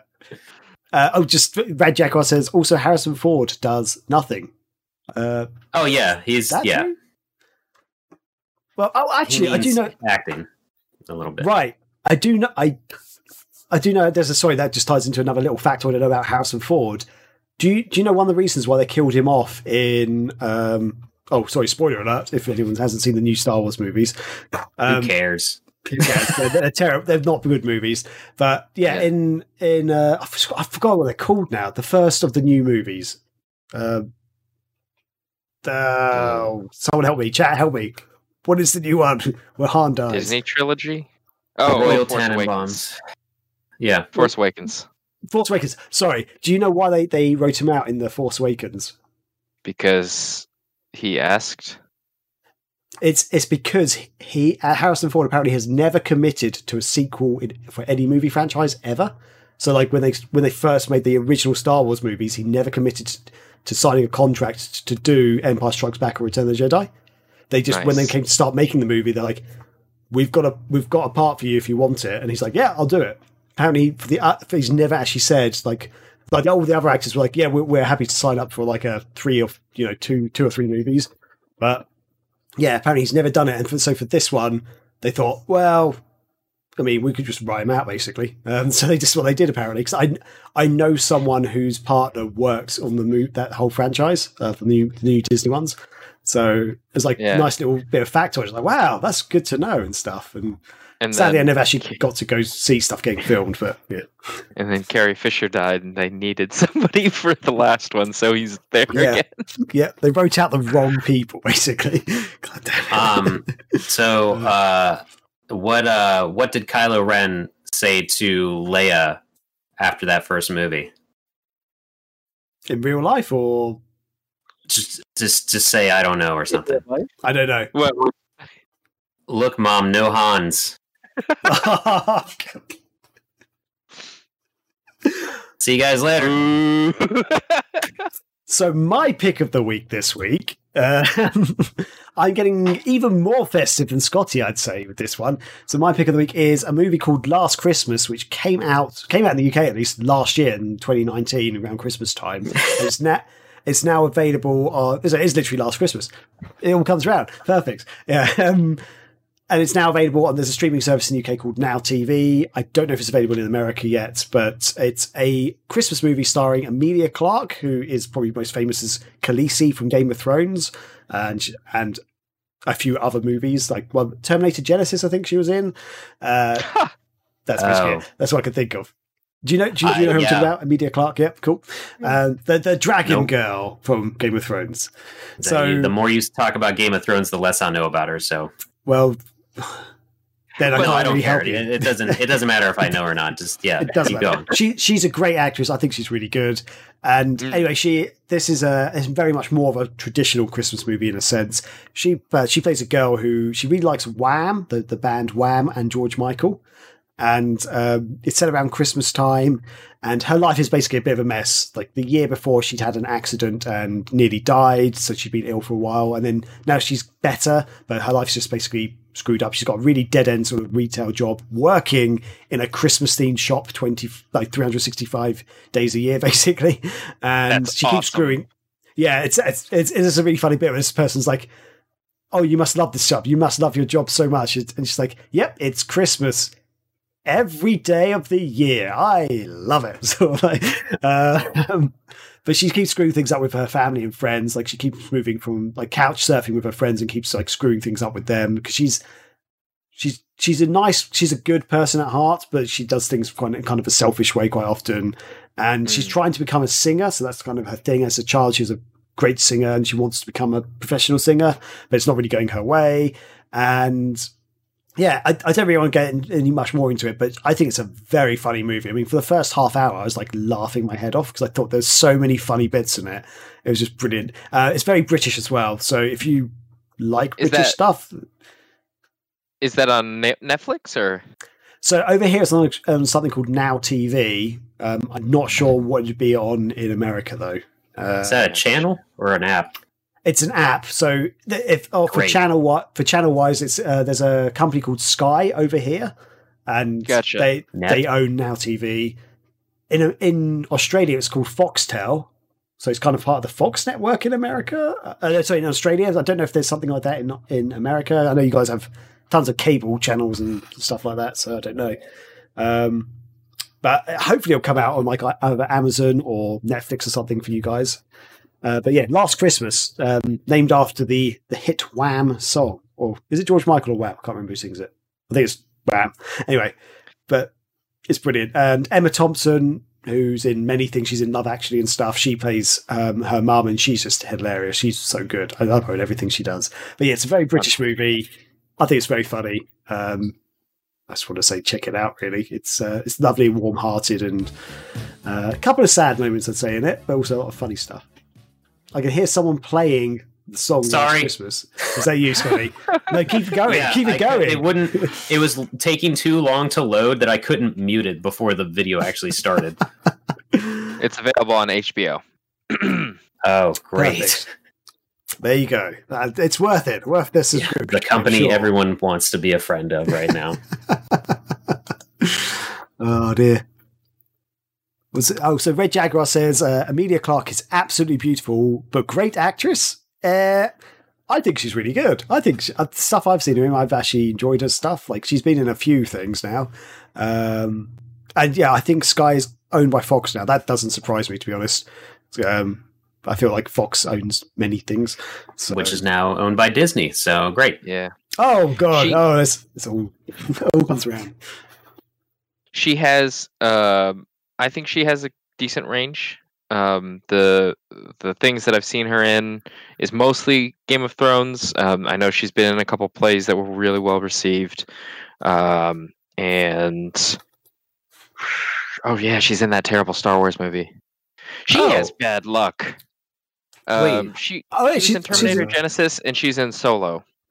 So, okay, I'm, I'm going to go throw this out there. I thought Terminator Genisys was not that bad. I'm just, and I also think the Solo movie was actually a good movie. So I'm, I'm saying it. I'm saying it, people. Like I, Okay. so for me, Solo was just a fun movie. Like it's like wasn't like the most epic or special movie, but I I enjoyed it. Like, what did, did you just really not like it, Nick? Or Uh, all all of the writing seemed really silly, and I couldn't get away from it. Like okay, interesting. it's uh, um, and, and actually, I don't think Terminator Genisys is is bad as far as quality. I think it's okay.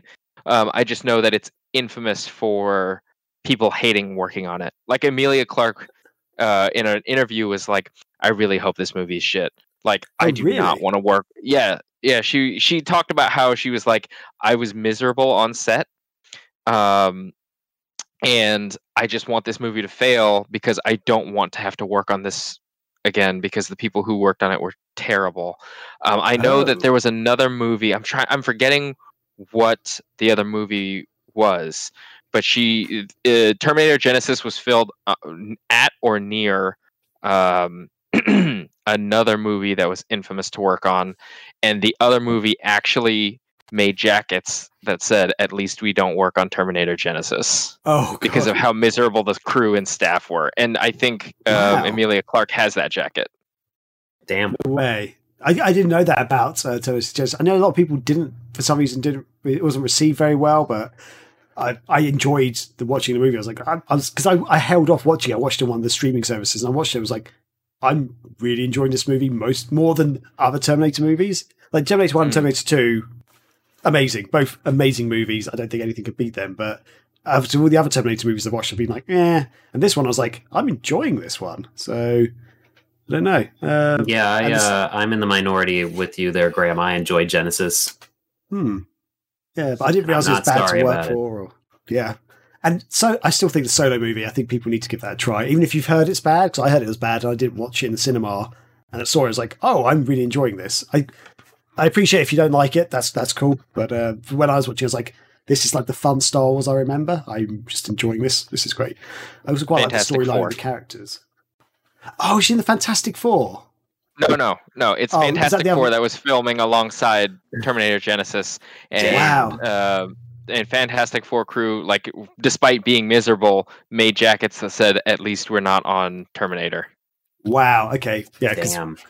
As a as a viewer, I'd rather watch Terminator than Fantastic Four because I saw that movie Yeah. and I was just like, I I thought, oh, it's building up to something. This is quite quite good, and then suddenly the movie ended. I was like, oh, well, that was a waste of time. Like it was just like I was like, most of that movie I was bored, but okay, yeah, never mind. It's, uh, Oh, Caesar's in the chat, and he sounds off here. From a hardcore Terminator fan, I've seen all of them in the theater made an effort to see the re release of the first one in the theater since I was born. After it was released, I can say that Genisys was terrible. However, this is coming from a hardcore nerd. wow. Okay. Okay. So you prefer you prefer um, Terminator Salvation to Gen- Genisys? I mean, no judgment there. Rise of um, Machines is fucking stupid, but whatever. Yeah, I, Rise of Machines. I was like, this is fine. It's not great. But what about the one with Christian Bale? Was that was that Salvation? It might have Yeah, buddy. Yeah. Uh, He says, How much of a nerd? I legit can't watch Terminator 1 with its stereo mix. I'm not sure what that means, so I didn't realize it was. I need those pistols sounding like shotguns, he says.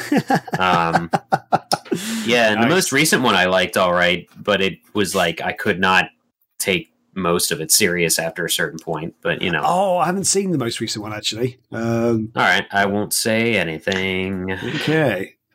Yeah, she says uh, nobody had a good time making Terminator, and I'm relieved that Genisys was not successful because I Wow. didn't want to have to keep working on it. And I love that this this interview is capped with the with the paragraph. Fortunately for Clarke, Solo should course correct her blockbuster film career. Oh! Oh boy. oh, it's so sad. Wow. oh, to be in the past.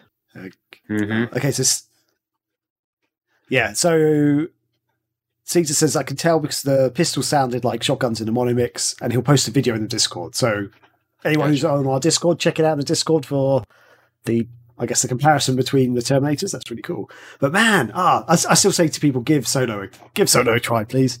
Go for it. And so that's that's it for me for my uh, pick this week. Uh, is there any more questions on that, or do, are you guys even vaguely even interested in this movie? Because I feel like I- it's a Christmas movie. Get try and watch it if you can.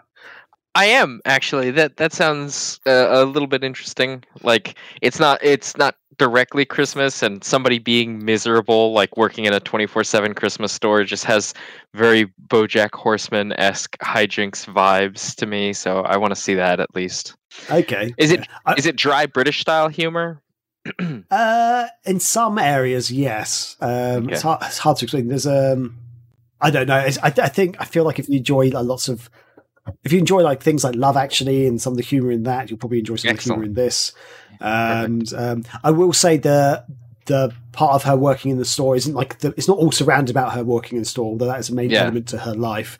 But Yeah. um, yeah, I hopefully you enjoy it, Nick. If you can, give it a try, and if we'll we'll catch up next week or sometime, and we can have a more of a Definitely. chat about it if you like.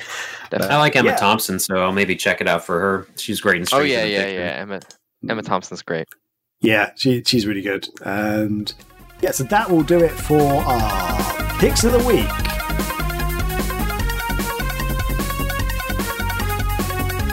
And so that moves us on to our feature discussion, which we are discussing non Christmas games that remind us of Christmas. So these are games that have nothing to do with Christmas in them, uh, no connection at all, but for some reason, around this time of year, we start thinking, oh, I want to play that game.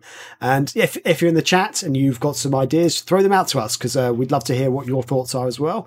But we'll uh, kick it off with uh, let's get let's get Scotty going. Uh, Scotty. I, I? Oh, I was going to request to go last. Okay, let's get Nick Flair going. Nick, buddy. Pew pew. Um, so I already talked about NiGHTS and the memory. So all of my games are memory based.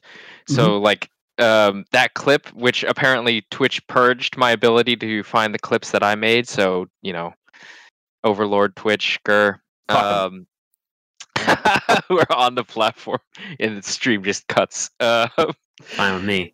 the um yeah, I, I can't find that clip, but but I, I was working at the time when I was watching Scotty's stream, and I had it. I was working at the radio station, so I had it on a monitor, and Oh, the, yeah, it was wow. playing.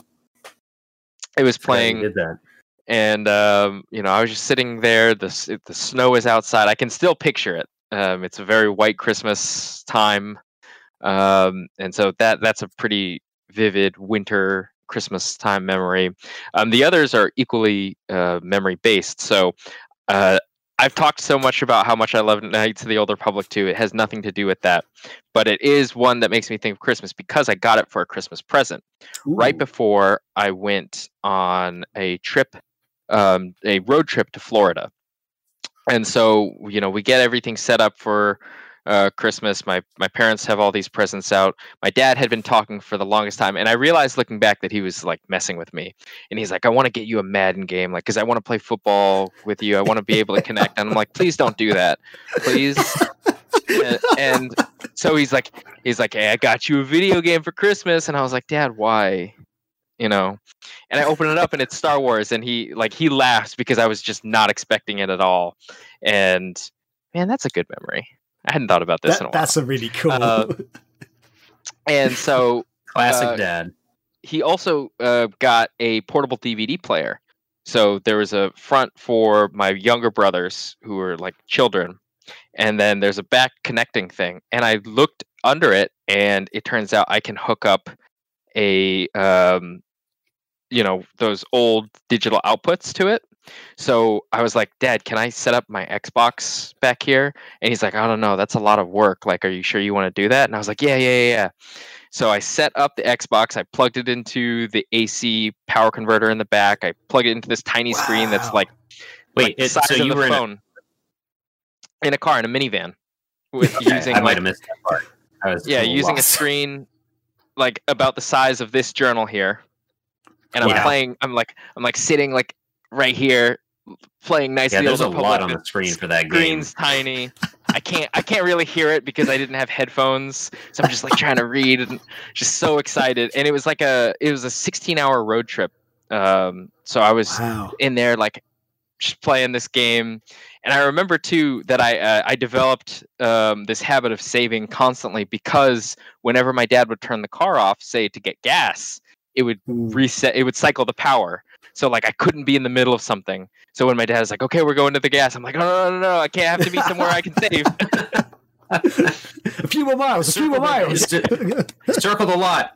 yeah so um yeah so so that's that and then um yakuza specifically yakuza 4 um when i was uh at college you know i would not really have anywhere to um i wouldn't go home visit family and i didn't do anything so there would be like a good two three four weeks where i was doing really nothing uh, you know going to work and whatever so i remember um, being recommended to try yakuza and I found a copy of Yakuza 4 at my local GameStop. So I picked it up, and it was again, you know, wintry outside. I'm just sitting on my bed. My hamster at the time was in my lap, and I'm playing Yakuza, and I'm I'm loving it. And like, um, the girl that I was seeing at the time like texted me, and she's like, "What are you, you know, what are you doing?" And I set up, and I think it's st- still my pinned tweet uh, on my um, Twitter. Uh, I set it up so that my hamster is like straddling the controller with its like little paws holding each of the joysticks and i'm like uh just hanging out hang, hanging, hanging out with mio playing uh yakuza and, and just in the background it's yakuza 4 um so yeah that's another that's another one that reminds me of christmas even though it's just memory based yeah yeah that's the that's the tweet It's Scott, Scotty's trying to hold think- up to I the don't think camera. That's, gonna That's, show up at all. all I see is a bright white blob there. That's uh, That's Yeah. the hamster. I mean, you can link that tweet, I think, directly to the uh, ch- the Yeah. uh, Discord if you want. awesome. Yeah. Ah, that, that's beautiful. I, lo- I love that memory of your dad. That's that's so funny. Um, I hadn't thought about it for a while. I'm gonna have to tell him about it when I see him again. yeah, that's that's really cool. I, yeah, I love it when parents or brothers or or someone just like does that to you, like sort of goes, "Oh, I'm Yeah. gonna get you this." It's like, "Oh, please don't do that." uh, yeah, I'll share it in. Uh, I shared it in the Twitch there. You guys can look at Nick's pinned tweet Awesome. of the hamster driving the game. Man. Cool. Yeah, Those are fun. So- That's uh yeah. I don't think we ever had you know w- for road trips we didn't have that that was not around when I was a kid any type of screen that you could hook up so we literally had this TV still is sitting in my brother's my younger brother's I I only have one brother my little brother um his bedroom at my mom's house um he's not there right now but in his old bedroom is a it's probably like seriously like an 8 inch screen TV VCR combo, and that was literally sat in between the pilot seats of whatever vehicle, and we would watch movies on that. Wow. Like it didn't. It probably has hookups in some way, shape, or form, but that the screen and everything didn't really exist back That's then when we were doing road trips. So yeah, Yeah, I, so I, in the UK, I think you could get. I remember there was being you could get an adapter. You could plug a like a place, set up a whole PlayStation system in your car, and like have like the screens mounted in the back of your car. But that was like thousands and thousands of pounds. I think you could get like these little TV set things that you could hook onto the back of seats. But again, they were like Mm. so much money, and in the UK, the country's so bloody small. that A road trip is like an hour or two, so it's like it's not really Yeah. well. That's I mean, for me to drive travel up to see my brother, it's like four hours, but uh, you know, it's not. It's it's not like epic like America or Australia or Canada or someplace like that. Where you Yeah, yeah, these yeah. Huge road trips, and our cars are a lot smaller than yours. So, uh, but it's, it's it's great when you, I hear these stories of you guys doing epic road trips with these awesome things like in your cars. That's- yeah, that would have been for us. It would have been like eight to to ten hours probably to visit relatives because they live south of us. Uh, But if you drive four hours here, you could still be in Pennsylvania. Oh yeah, for sure. So you still said- in Pennsylvania. was it like last week or the To week get a- before where you sort of mentioned how s- something in another state's like two hours for you, but something in the same state's like a six hour drive, something. Yeah, you So it was mentioned like, West wow. Virginia. We're 45 minutes from the border of West Virginia, but if but the other town you mentioned in, in Pennsylvania was like five hours away. So- I love that. That's like me oh, and speaking of that, Red Jaguar ass. I mean, you could drive to Edinburgh, right? basically, yeah. Is that- that's uh Yeah, that's okay. I guess actually that's about eight hours away from me, roughly. But, but, yeah. If there's no traffic at all, I could probably do that in about six hours. But yeah. all right. it's, yeah, it's uh, that's crazy, and I'm pretty much what I'm right quite close to the south of the UK, so it is almost the whole Gotcha. country I would be driving up. Yeah, yeah, yeah. Wow, Okay. yeah. So I guess moving on a bit, my my games that I've chosen are I've got a couple of games I'm going to shout out. Oh, actually, sorry, Nick, did you have any other games? Uh, No, that's, that's it? it. Okay, That's- cool, good. My memory. I didn't want to step on your toes there. Perfect. Yeah, so my games are the the Dreamcast 24 hour marathon special, which is Pen Pen TriIcelon, which I've got my lovely sticker on Oh it still my from when I bought it in the shop. Uh, Nick, you love it. You love it. Yeah, Uh, I do. This, this, if if for some reason you don't have this game or you never listen to our show where we talk about it, because Scotty and I both seem to love this game. It's a fun. It's, it's like a, a it's it's a it's a 3D cartoon inspired uh, racer type game where you're playing as these penguin creatures who are actually aliens, who are actually on an ice planet, an ice world, and you involve yourself in a More than I uh, uh, triathlon of sorts. They call it a tri-icelon because it's all on ice. We're here, great pun there. But you, you do events where you run, you swim, and you slide on your belly. So that's the triathlon element. And I just Yeah. think it's such a fun game. It's it's just really enjoyable. It's a great four player game. Single player and four player, brilliant. Two players not as from memory, two players not as good, but uh, it's still a I great think game. you can only race one at a time, or whoever the human is. You can only have that many racers in a yeah, so that yeah, one. Yeah. So two players, not so good. Three players still quite fun. Four players brilliant, and that's what we do in the Dreamcast uh, 24 Hour Dreamless Marathon. We play it four players, and it's just a blast. And uh, It's a I- highlight I- of it for sure. it's it's It's no it's just Sonic so Shuffle, weird. but It- What is? get out of it, get out. All right, What good, is- Yep. it, it's just wacky. It's zany. The o- the only downside I will say to it is it's only got four tracks. Really, you can adjust the length of the tracks, but there's only four of them, and the, but the worlds are so beautiful. The, that's the thing. The visuals on this, I think, are fantastic. I think they're very underrated. So bright and colourful, and that's what makes me remind me of Christmas. There's, I've got no title to Christmas really, other than that. It's the colours and the aesthetics that make me feel just happy. I'm like, this is just feels like a little Christmas. It's like its own little sparkling Christmas tree lights just going off in a video game. Basically, that's what it makes me feel like. I guess because it's all in ice, it's kind of winter, so that kind of does tie it in a little bit. But yeah, it's a it's a great game. So um, yeah, you, I mean, we we probably spoke about this many times, but Scotty, Nick, what do you guys think of of, of Pen Pen? Yeah, yeah, I like Pen Pen a lot. Um, my introduction to it was for the Dreamless Dreamcast Marathon, um, so I'd never seen it before. Um, and I mean, the uh, I had fun with it, and then I ended up giving up trying to win, just like sabotage the other racers. So, you know, just like any racing game, really. Yep. Yeah. Yep. So yep. good. I still stand by. Uh, I really think that it, it's a it was a launch game for the U.S. release. Um, I really think that this game started as an adventure like collectathon game, and they're like, "Shit, there's no time. We need to put this out. All right, let's make it a racing game." Because there is a li- Yeah. because you do walk around and like jump in it for a small, very small portion. It's, it seems very Yeah. strange, but Yeah, it- there's no I thi- racing game out there like it. Yeah, exactly. I think that's it's so unique out there, and I, I you mentioned that before about your your theory there, Scotty, and we've never had that proven. But I I think that could be a legitimate reason as to why it's like it is, and I, I, I love to think that's what happened. Just the the almost the romance of being like, oh, we just get this game out. Let's just change the entire thing. um, Mhm. um, and one other thing I just want to touch on is the music. I think the music makes me feel very Christmassy as well. There's something about it, and if you're playing in single player, especially.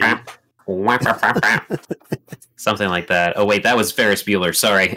Oh dear. if you're playing, I don't know if you guys have played it much in single player, but when you're playing in single player, as you progress through the tracks, if you get to certain areas, the music changes dynamically depending on what hmm. section you're going into, and it's there's like bits where it gets really intense. And it's because you've got to a special intense moment in the game, and the way they work, they involve that into the game works really well because it's if you stand on the same spot, it, the music doesn't progress until you get to the particular moments in the level but the it, the way it merges is so seamless. It works brilliantly. I love I love the way they do it.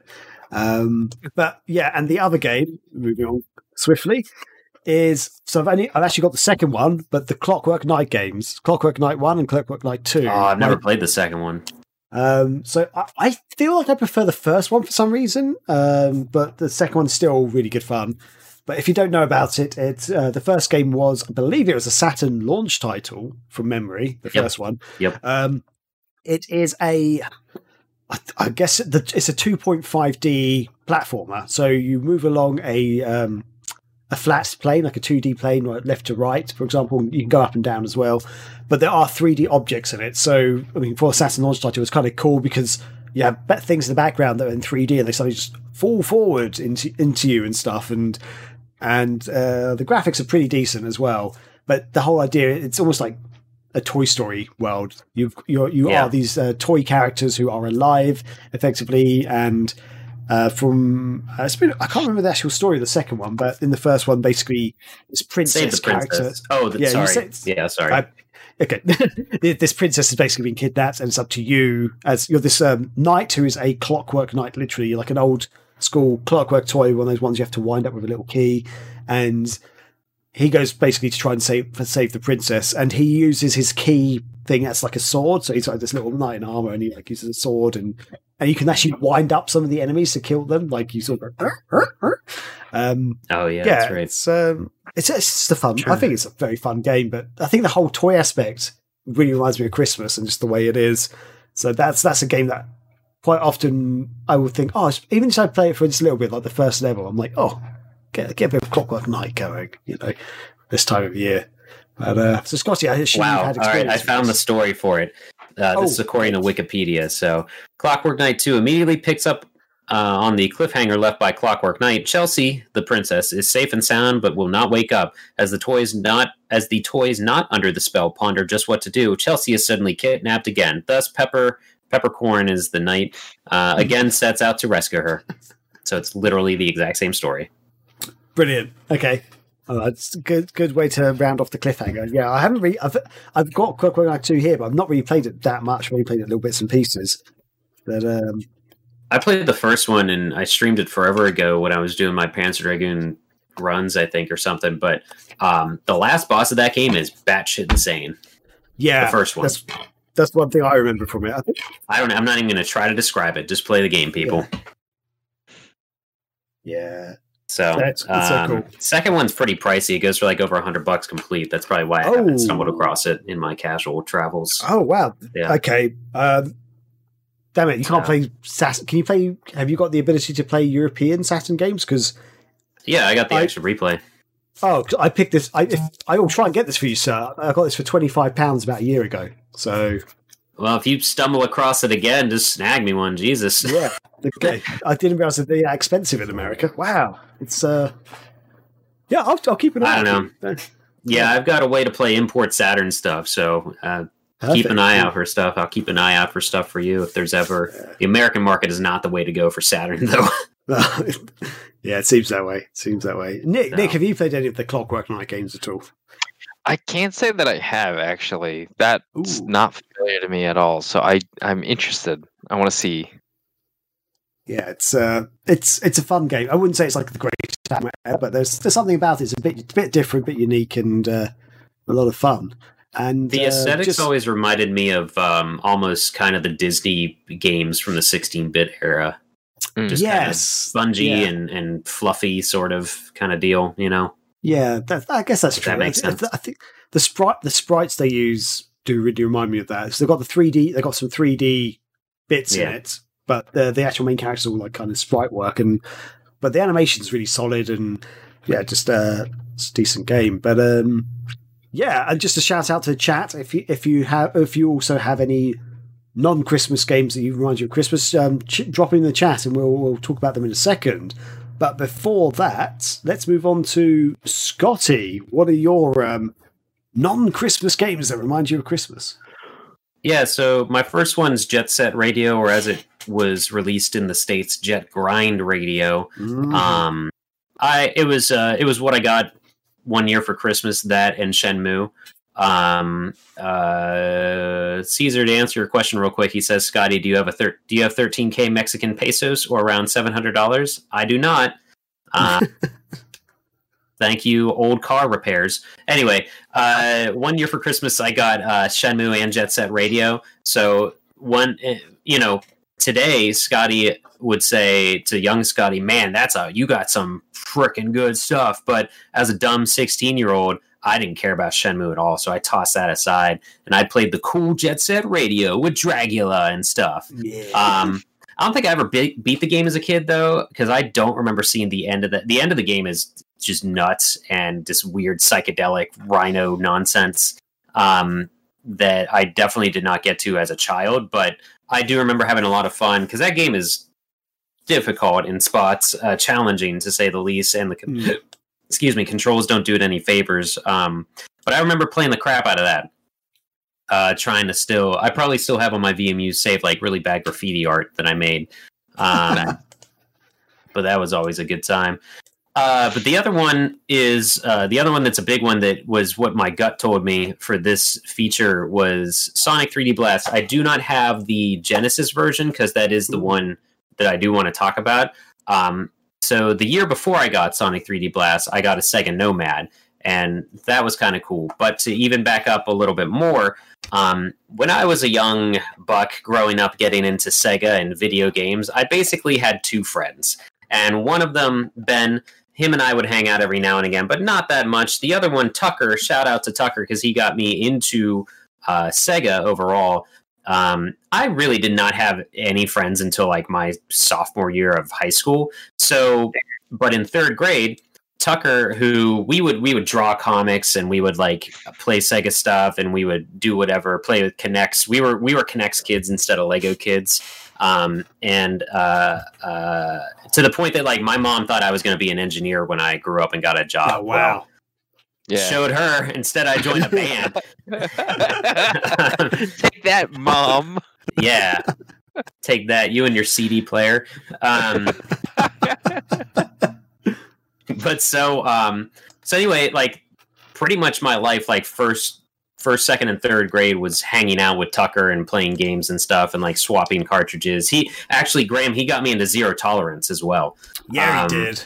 Yeah. so yeah yeah yeah um so yes uh, that's the correct response um anyway third grade tucker and his family moved away to florida like my one friend that i was kind of hanging out with all the time moved away. So that was a big blow to me. Uh, and um, that so a couple Christmases later, I guess it would have been like '94. He or uh, I'm sorry, '95. Let me see. When did Sonic 3D Blast come out? Because it was the year before. I think this came out in '95, so he probably moved away in '94. Um, so anyway, that Christmas, all I got was Sonic 3D Blast on the Genesis, which that was probably a fifty dollar game. So, but for a kid not understanding the concept of money, like all I all I saw was like, all I got is one Genesis game for Christmas. This is bullshit. Um, and then I opened up another gift, and it was a piece of paper, and I didn't really understand. And I'm like looking at this thing, and it has my name on it. And then my mom explained, "That's a plane ticket to Florida." to visit Wow. Tucker. So I was like, "What?" And there's a picture of me like doing a dumb little dance as a kid when I when I figured out what it was. Because like, what? How old was I? In uh, I would have been ten years old. I didn't. I had never seen a plane ticket before. Like I didn't know what that looked like. So to me, it was just like whatever. Um, yeah, paper, paper with my name on it. I don't get this. So that was why I literally got Sonic 3D Blast and then a plane ticket. Um, Wow. So I flew by myself to Florida.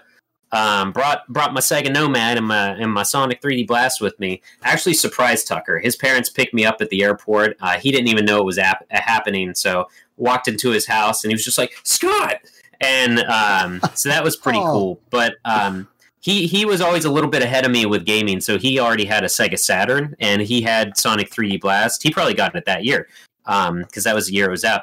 But so uh, I remember playing this game with him, like side by side, because he had it on the Saturn on his TV, and I was sitting there on the Nomad playing my Genesis version of Saturn, uh, uh, Sonic 3D Blast. Can't talk, sorry. Um, needless to say, because I had zero load times, I was like a little bit further ahead uh, than him. And um, but but yeah, so Sonic 3D Blast kind of always reminds me of that um, reuniting with my best friend at the time uh, playing that game next to him, Wow. and that was pretty much our Christmas break. So uh, That's yeah, awesome. that's that's why I wanted to go last as well.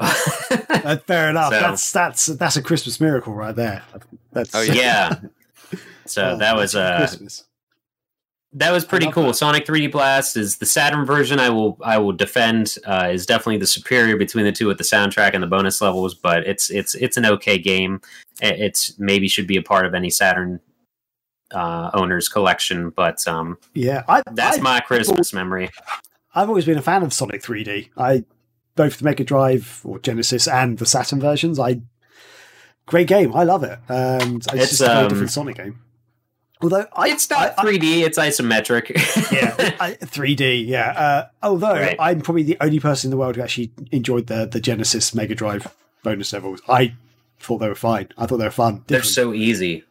They are very easy. That's maybe why I enjoyed it as a kid. I'm like, yeah, I can do this. I can actually get the Chaos Emeralds for this game. Um, Yeah. Because controversially, even though I think the half pipe thing in like Sonic 2 and the Saturn version of Sonic 3D is really cool, like especially at the time for Sonic 2, I don't enjoy it as much as everyone else does. I, there's something about it. I'm just like, yeah, this is this is good, but I'm I'm impressed, but I don't I didn't enjoy it as much. I don't know why. Yeah. It's like It's all right. I, maybe it's the difficulty I found. Like later on, it just got too hard, and you just you basically can't see what you're doing. Like going so fast, you're like it's almost just like dumb luck that you miss the spikes. It's like, yeah, but um, Well, Yeah. Caesar has a point there in the chat. Sonic 2 Half Pipe is also brutally hard and require too much memorization. Sonic 1 and Hmm. 3's, uh, I can't read that word, levels do not special. that. I think it's meant to say special levels. Um, oh, yeah. yep. Good job. You Yeah. figured it out. Anagram. Um, that's okay. Caesar. awesome. the yeah 3d blast their bonus levels are high are, is the half pipe again but you're playing as 3d sonic it's the only part that is arguably 3d um and it's funny because that's like the same model they use in sonic jams sonic world and then in sonic Mhm. r um but all those combined you can kind of see why they didn't end up doing a 3d sonic game on the saturn uh but it's good um yeah that's mine though That's that's brilliant. I love that. That's so cool. And and just um, terrified as a 10 year old on a plane by myself, but I made it. Yeah, I was about to say, like, I feel like that would not be allowed these days. Um, Probably not. putting putting a kid on a plane. Yeah, where are your parents? I don't know. At home. Uh, The 90s. yeah, exactly. Home Alone three. You're on a plane. going somewhere else. And ah, that's, that's uh, your parents are awesome. I think that's a great, the great little memory. And Yeah, it was a big. I mean, I, I think it. Like I said, I didn't have any friends, so I think it was a. They that was probably very obvious as a child, and I was sitting in front of my TV more and not doing anything else. So, you know, yeah, it's. Uh, well, I, I've got almost like a reverse story of my best friend leaving. If, if you want to quickly hear that, I don't know.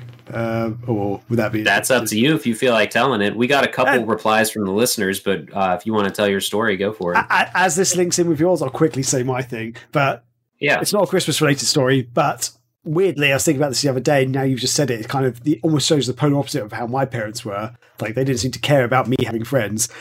Uh, essentially, I had a few friends down my street, um, and one of them was like a best friend from school. We went to the same. Um, you'd call it elementary school. We called it primary school. We went to the same primary school, and. Literally, I'd like go around to his house quite a lot. We'd spend all the weekends together, we'd play on the street together, get on the bikes and cycle around and stuff. You know, just kid stuff. Go to each other's houses, play like occasionally play video games or whatever. And then one day, his his dad lost his job. He was made redundant, unfortunately, and they had to move house. So he got another job somewhere else, but miles away. So they had to move house. And I knew I kind of was. I was quite young. I was like maybe seven or so. I was aware that he was leaving, um, but I didn't really fully understand it. And we played we played a few times before they left because it was about a month or so before they got up and packed up and left. And then as I came to the weekend that he was leaving, and I think I was at someone's house a different day, and the day he was leaving, basically, I I was tidying my room, or my parents had told me to tidy my room or do something stupid like that.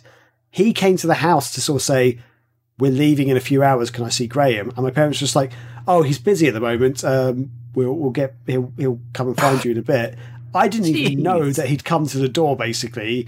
And then it's Oh, like the no. next, I think the next day I was like, "Oh, I had to go and see Richard," and Mum's like, "Oh, he came round earlier. Yeah, he's um, yeah, they, they've left now. They've gone."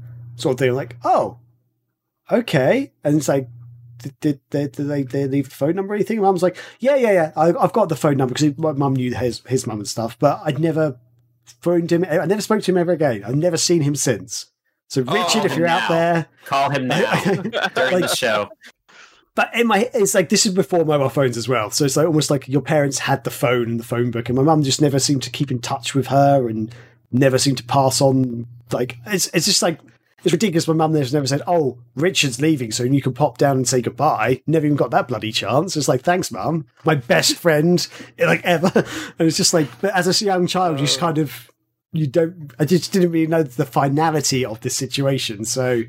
Yeah, I think I think your story touches me quite, you know, quite there because it's it's like a, Ah, it's a beautiful thing. That It's so explains awesome. why you're such a loner now. basically yeah, yeah, yeah. Um, Damn. Damn. so let's bring it back to the topic slightly with Caesar. Caesar, buddy, thank you for writing in. Um, so yeah, he. Uh, well, he actually, says- Bread Jaguar had one. If we want to back up further, oh, we he can had go, we can go back up further. Okay, um, let's see the chat. Where is it? Have you got it there? Because I haven't actually, I didn't see Yep. it pop up. Uh, cool. I got it here. Red Jaguar said uh, Parasite Eve and Deathsmiles 2. Ooh. Um, if no one knows Deathsmiles, I sure do have a faceplate that came with that game for 360 when faceplates were a thing. Deathsmiles is a um, bullet hell game or a Okay. or a shooter, however you want to call them, but you know, thousands of things flying at you and you have the smallest hit detection spec in your character. Um, I didn't even know there was a second one. And he doesn't really expand on it at all, uh, but uh, that one and Parasite Eve are his that remind him of Christmas. I'm actually just googling it. Okay, I recognise the box art for Deathsmiles one. Again, I didn't know there was Deathsmiles two. Actually, uh, I'm not a huge shoot 'em up fans of those are not in my sphere. But looking at the visuals, maybe it's because of the colours and stuff. I don't know if there's actually a Christmas related story to it, but just the visuals are very. Oh, boom. stuff. Oh, whoa! I Scotty's forgot it was behind me on my shelf. This is the first games box. Uh, Wow. and it doesn't have the faceplate is on my 360, so it's not going to Okay. have. Um, See, so yeah, got Scotty, bunch for of the audio listeners, on it. Scotty is holding up a long cardboard, I assume, box, which is, yeah, uh, like about three DVDs length, I'd say, um, width wise. But yeah, that's, it's got the, probably. the artwork on it. Deathsmiles. Yeah, I Google think that. it's soundtrack and then the faceplate. Yeah, looks like it. That's nice. Yeah, I didn't realize It's a it that fun, weird game. Cool. Yeah, Parasite. I'd, yeah, I'd love to. Red Jaguar. I'd love to know why those are Christmas games because in my head, Parasite Eve. I can't think why that would be a Christmas game. It- like Christmas reminds you of Christmas, but well, Nick, Did it come out know? around Christmas? Oh, it might have Um, done. Parasite Eve. Christmas. Oh, he says the Par- uh, Parasite Eve wasn't so much nostalgic for me. The Christmas stuff just seemed to be uh, very out of place in the horror RPG genre. Horror, Yeah. horror. I want to say that Parasite Eve takes place in winter in New York. So I don't know if it's Ah, okay. Christmas explicitly, and there might be even like decorations somewhere around. But I agree. I think that the, it's an intentional juxtaposition of like the cheery, you know, Christmassy uh, environment with like all these people exploding into blood monsters. That's Okay. right. That's that's perfect. Perfect example. Yeah, brilliant. You want? And- do you want to read Caesar's Graham? Yeah, I can read Caesar's. So yeah, Caesar wrote. Uh, uh, also for me, mostly because it was a game that I got for Christmas as a kid as well, is Donkey Kong Country 2. I don't have many Christmas games to be honest though, and that's perfect. It's not these are not games that necessarily actually at Christmas. These are more games that are not Christmas related, but for some reason remind us of Christmas. So yeah, so yeah, if you got it at Christmas or for some reason, I don't know, like Pen Pen for me is just very colourful and Clockwork Mm. Knight. Yeah, uh, yeah, Donkey Kong Country 2, good shout. It's uh, yeah, I feel like the, the visuals in Donkey Kong Country 2 remind me of Clockwork Knight. That kind of the way they're the pixels Yeah. are, if that makes Uh, sense. Yes, pre that- uh, pre-rendered. I couldn't remember the name. Yes. of the word. that's the word. Yes, all pre-rendered visuals. Um, oh, Clockwork Knight mixed with the 3D, I guess. Uh, yeah, Caesar just wrote, "I played Donkey Kong Country 2 way too much as a kid." Yeah, I I do remember that being a, the game on the SNES over here. The kind of everyone started to switch to the SNES on, like the Donkey Kong Country games, because before that, I feel like most of my friends were Mega Drive friends, and then suddenly Donkey Kong Country came out, and everyone's like, "Oh my god, this game looks amazing!" And everyone started playing it, and abandoned me with my Mega Drive lonely. Oh dear. I lost my friends. God damn it! Over SNES, I lost my I have a friend because he moved Man. away. It's, yeah, you had a hard show. childhood. Yeah, these are true first world problems, by the way. Just uh, just to Dang, bring yeah. it out there. How? But okay, we just talked about how small your country is and where you live and everything. Do you know how far, like driving distance wise, Richard is or was at the time or anything? I- you know? To be honest, I have no idea. I think I think he moved near Wales. That's all I can remember vaguely, which is uh, basically effectively it's part of the UK, but it's technically another country. Uh, that is a good four hours from where I live, so it's yeah, not like so it's a not like a bike ride away. Yeah, Right. sadly, it's, yeah, I couldn't just hop Yeah. on my bike or get my rollerblades on and just go, hey. Um, Get your rollerblades on. I- Uh, I, have a friend who lived about four or five miles away, and I used to skate to his house with my video awesome. games in a backpack. And going went on a mate, yes. and, and technically, he lived in the countryside. I lived in a town. He lived just outside the town in the countryside, and I skated on the main road to get to his house. And uh, That's I did that a few times because my mum was like, "I can't be bothered to drive you," sort of thing. Um, she's- so- some, see- some real jet set radio vibes there. oh yeah, yeah. Yeah. Uh, I I used to be a good skater, so I could 90s. actually go quite fast. But yeah, I, I Uh, went with um, some friends on a hiking trail and I brought rollerblades and they were like really serious hills and all this stuff. It was the worst. It was the worst idea. Um, I never fell, thankfully, and, and like crashed and burned. But like going uphill was a nightmare. I basically had to like hold on to somebody who also uh, rode their bike. Oh man, so, was it was the surface enough that you could actually skate on it at all? Like I feel like what you just said, it sounded like it was muddy. Uh, so so they were they were uh, paved hiking trails. Ah, that's So it cool, was- I guess. Yeah, that's why I could um, hold on to the bike. The person who was riding a road bike. Yeah, that's that's that's the that's the that's the you need to have a friend who's got a bike or something you can hold on to as a skater. Yeah. that's yeah. I was uh, Uh, I was um I had rollerblades super briefly, but then I got into aggressive inline. It's it's called that. Everybody, I'm sorry, I'm not trying to be cool. It's uh, cool. It's literally called aggressive inline. So like with grinding and shit, those are Yeah. not made Ah. for travel. They are made for doing tricks. So Yeah, yeah, yeah, anytime yeah, yeah. people would do stuff, I'd be on those, and I'd just be like, guys, I can't go far. Help. Yeah. Actually, while we're on the subject, not that long ago, Jesus Christ! Did you just buy some? Did you buy soap shoes or something? What's going on I- here? I oh bought, my gosh. So I bought Why some do they three have wheel. three? It's a new thing. It's it's since like like a year ago or so they they discovered that having three bigger wheels, these are bigger than normal, make you go faster and turn better. So That's Yeah. so funny. There's new rollerblade tech. Yeah, Oh it's like- gosh. I've been I've been skating for years as a I just- child. And- commercial now, of them lifting them sa- th- these out of a vat, and there being dry ice everywhere. Yeah, um, I mean, quarantine does crazy things to all of us, people. I'm, But I'm, it's- I'm it- looking up men's roller skates right now. Fuck me. so you can't. These are not designed for doing aggressive stuff on, so you can't grind on them because they've got no grinding bit in the middle. But they are designed for uh, more casual stuff and also going more off road and stuff, so bumpier trails and things like that. Uh, so yeah, I picked them up and I was go- my my plan was to use them and like get some more exercise in. But I got them up just before winter hit, and it's been really cold. And I, I went out one morning. And I was like, I came back after like half an hour. I was like freezing and dying. I'm like, this is not for me because I'm so unfit as well. So maybe in the summer I'll start skating a bit more. But yeah, there you go. Gra- Graham, I don't mean to call you out right now, but the only no. three wheel options that I see are aggressively more expensive than the non three wheel options. Are, are you are you getting in on this? Like, is this? Is this It's- it? Is this the new thing? It it depends. Here's the thing: if you're really into your skating, these are not as expensive as as some of the proper in, aggressive inline skates because you get ones which Right. are way expensive, but they are Right. more expensive than the the standard four wheel ones. That is true. Oh my um, gosh! But I mean, I was happy to pay. I was happy to pay for these ones. They weren't too. yeah, They weren't too expensive. For the ones I picked up. it- Um, yeah. I don't I don't mean to blow up your spot, but I was just like, yeah, okay, I could maybe get back into these. Where's those cool three wheel ones? And this one that I'm looking at is like three hundred dollars, and I was like, what the Ooh. heck? So I think I paid about hundred That's no gaming chair. thirty pounds for my one. So I'm not sure what that is in dollars. 150 about. Caesar just says, "Pay more for less wheels." That makes sense. Mm-hmm. That's true. Although the wheels are bigger, so maybe you're getting more wheel for your money. I don't know. Yeah. Uh, Yeah. that's the More monster truck for your money. excuse.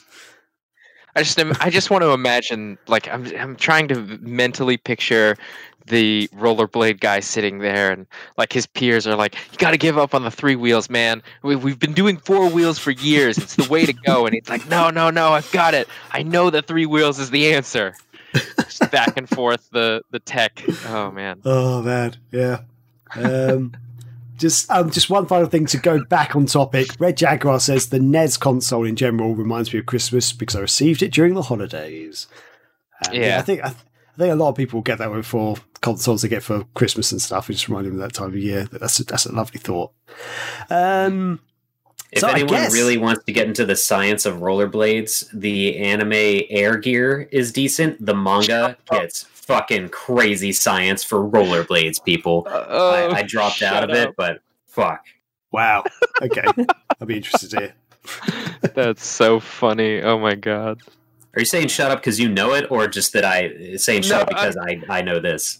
because just the concept I- it, that that's what I've always understood about anime is like they latch heavily onto a sport and like dissect it like that's why I like Shokugeki so much the cooking anime um up Mhm. until uh, my friend told me because I because I dropped off for a bit. He's like, yeah, towards the end it stops being about cooking theory, and then, then it's a lot of just random bullshit, like a guy who cooks with chainsaws. It's dumb. But like early on, they like get really into the science of cooking, and like it's like that about cars, and there's anime and manga about you know all these different sports, and they talk about it, and the uh, actual scientific um, and backed theory because I remember it was like um, Ippo is a boxing one, and they Okay. they treat they treat Southpaw like it's some mythical thing, and it's just like no, people who just box left-handed box Southpaw. It's not that uncommon. But then yeah, but then you've got apparently um, uh, an anime manga that where they're like getting into the science of aerodynamic rollerblading. is just so funny to me. Oh wow. Okay. So that cooking Yeah. one, I feel like a friend showed me that quite recently. And Mm. do they almost get I don't know how to phrase this in a in the in the most family friendly way, but do they almost get sexually aroused by the way they describe how they're cooking stuff? Yeah. Are you so- asking if someone gets aroused in an anime, Graham? so the guy who who made it, I believe, um, came up from originally making like hentai, like porn.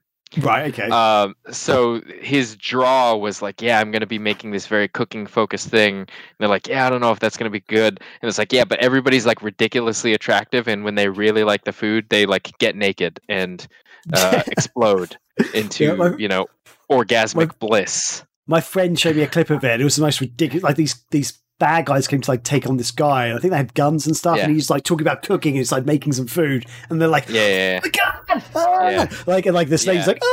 And it's just like what? Is-. I'm just watching, dude. What the fuck are you watching? But it wasn't. They didn't show any nudity as such. It was just very, very implied. But wow, I was just like, this is. I'm I'm I, I'm done. I, I feel like I'm not part of this world anymore. You don't understand. Yeah, it it's out there. It's it's strange. Ah, incredible. Wow. Uh, Caesar just says people in anime get aroused almost as often as people watching them. Well, fair comment, I guess. don't, don't need to touch that one. yep, no, that's what she said. And uh, okay, with that, I guess we're coming to the end of our show. So, Yeah. um, yeah, we we went off topic there a bit, but hopefully, yeah, not too bad. Anyway, thanks everybody who's been watching or listening. Well, not listening, but oh, for listeners at home, this is going to go out as a listen, as an audio show. We are going to put this on YouTube as well afterwards. Um, but thanks for those who've uh, stayed with us live. You've been great. So Red Jaguar, Caesar, um, uh, Kusanagi, I, I can't remember who's joined in the chat, but uh, yeah, TJ Kitsune, yes, and Iron Chef. Thank you for joining us as well. Uh, so, Scotty, do we have any announcements before we leave, or any side yeah, stuff? what we're gonna do since we're on Twitch right now is we're actually gonna raid Game Tracks. He is playing. He's an awesome retro gamer. He also mods Game Boy Advances, but he's playing Streets of Rage on the Master System. So stick around uh, and hang out with him, guys, if you want to still BS on Twitch and stuff. He's good people. Um, for those watching live, I will be streaming Christmas NiGHTS into Dreams, my annual stream this coming week on Tuesday, 8 p.m. Eastern Standard Time. Um, I just played through the whole. I mean, the demo's not that long, but we're going to unlock everything. You know, hit up some Sonic 3D into Dreams, whatever that insanity is in that game, and Oh, uh, yeah. enjoy that music and stuff around it. Um, otherwise, we've got streams almost every day of the week. We're going to start posting that regularly on Twitter, so everybody sees what games we're playing, what's coming up. Um, I just, in terms of the website, we've got a review for Bubble Bobble for Freedom. What the hell is that game called? For All or something that Antichrist just pr- uh, reviewed. Um, I can't remember. go find out what he thought of that. I just reviewed Puyo Puyo Tetris 2. Go find out what I thought of that.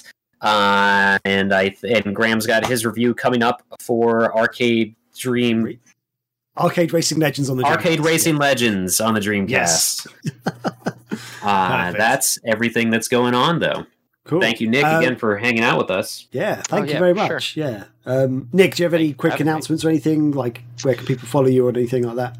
Ooh, I mean, if you really want to, like I said, like it's not it's not a joke. Internet hermit for life. My goal in 2021 uh, would be to get back more into streaming and doing things, but like this this PC's not it's not happening. I'm not going to be streaming and playing anything on it.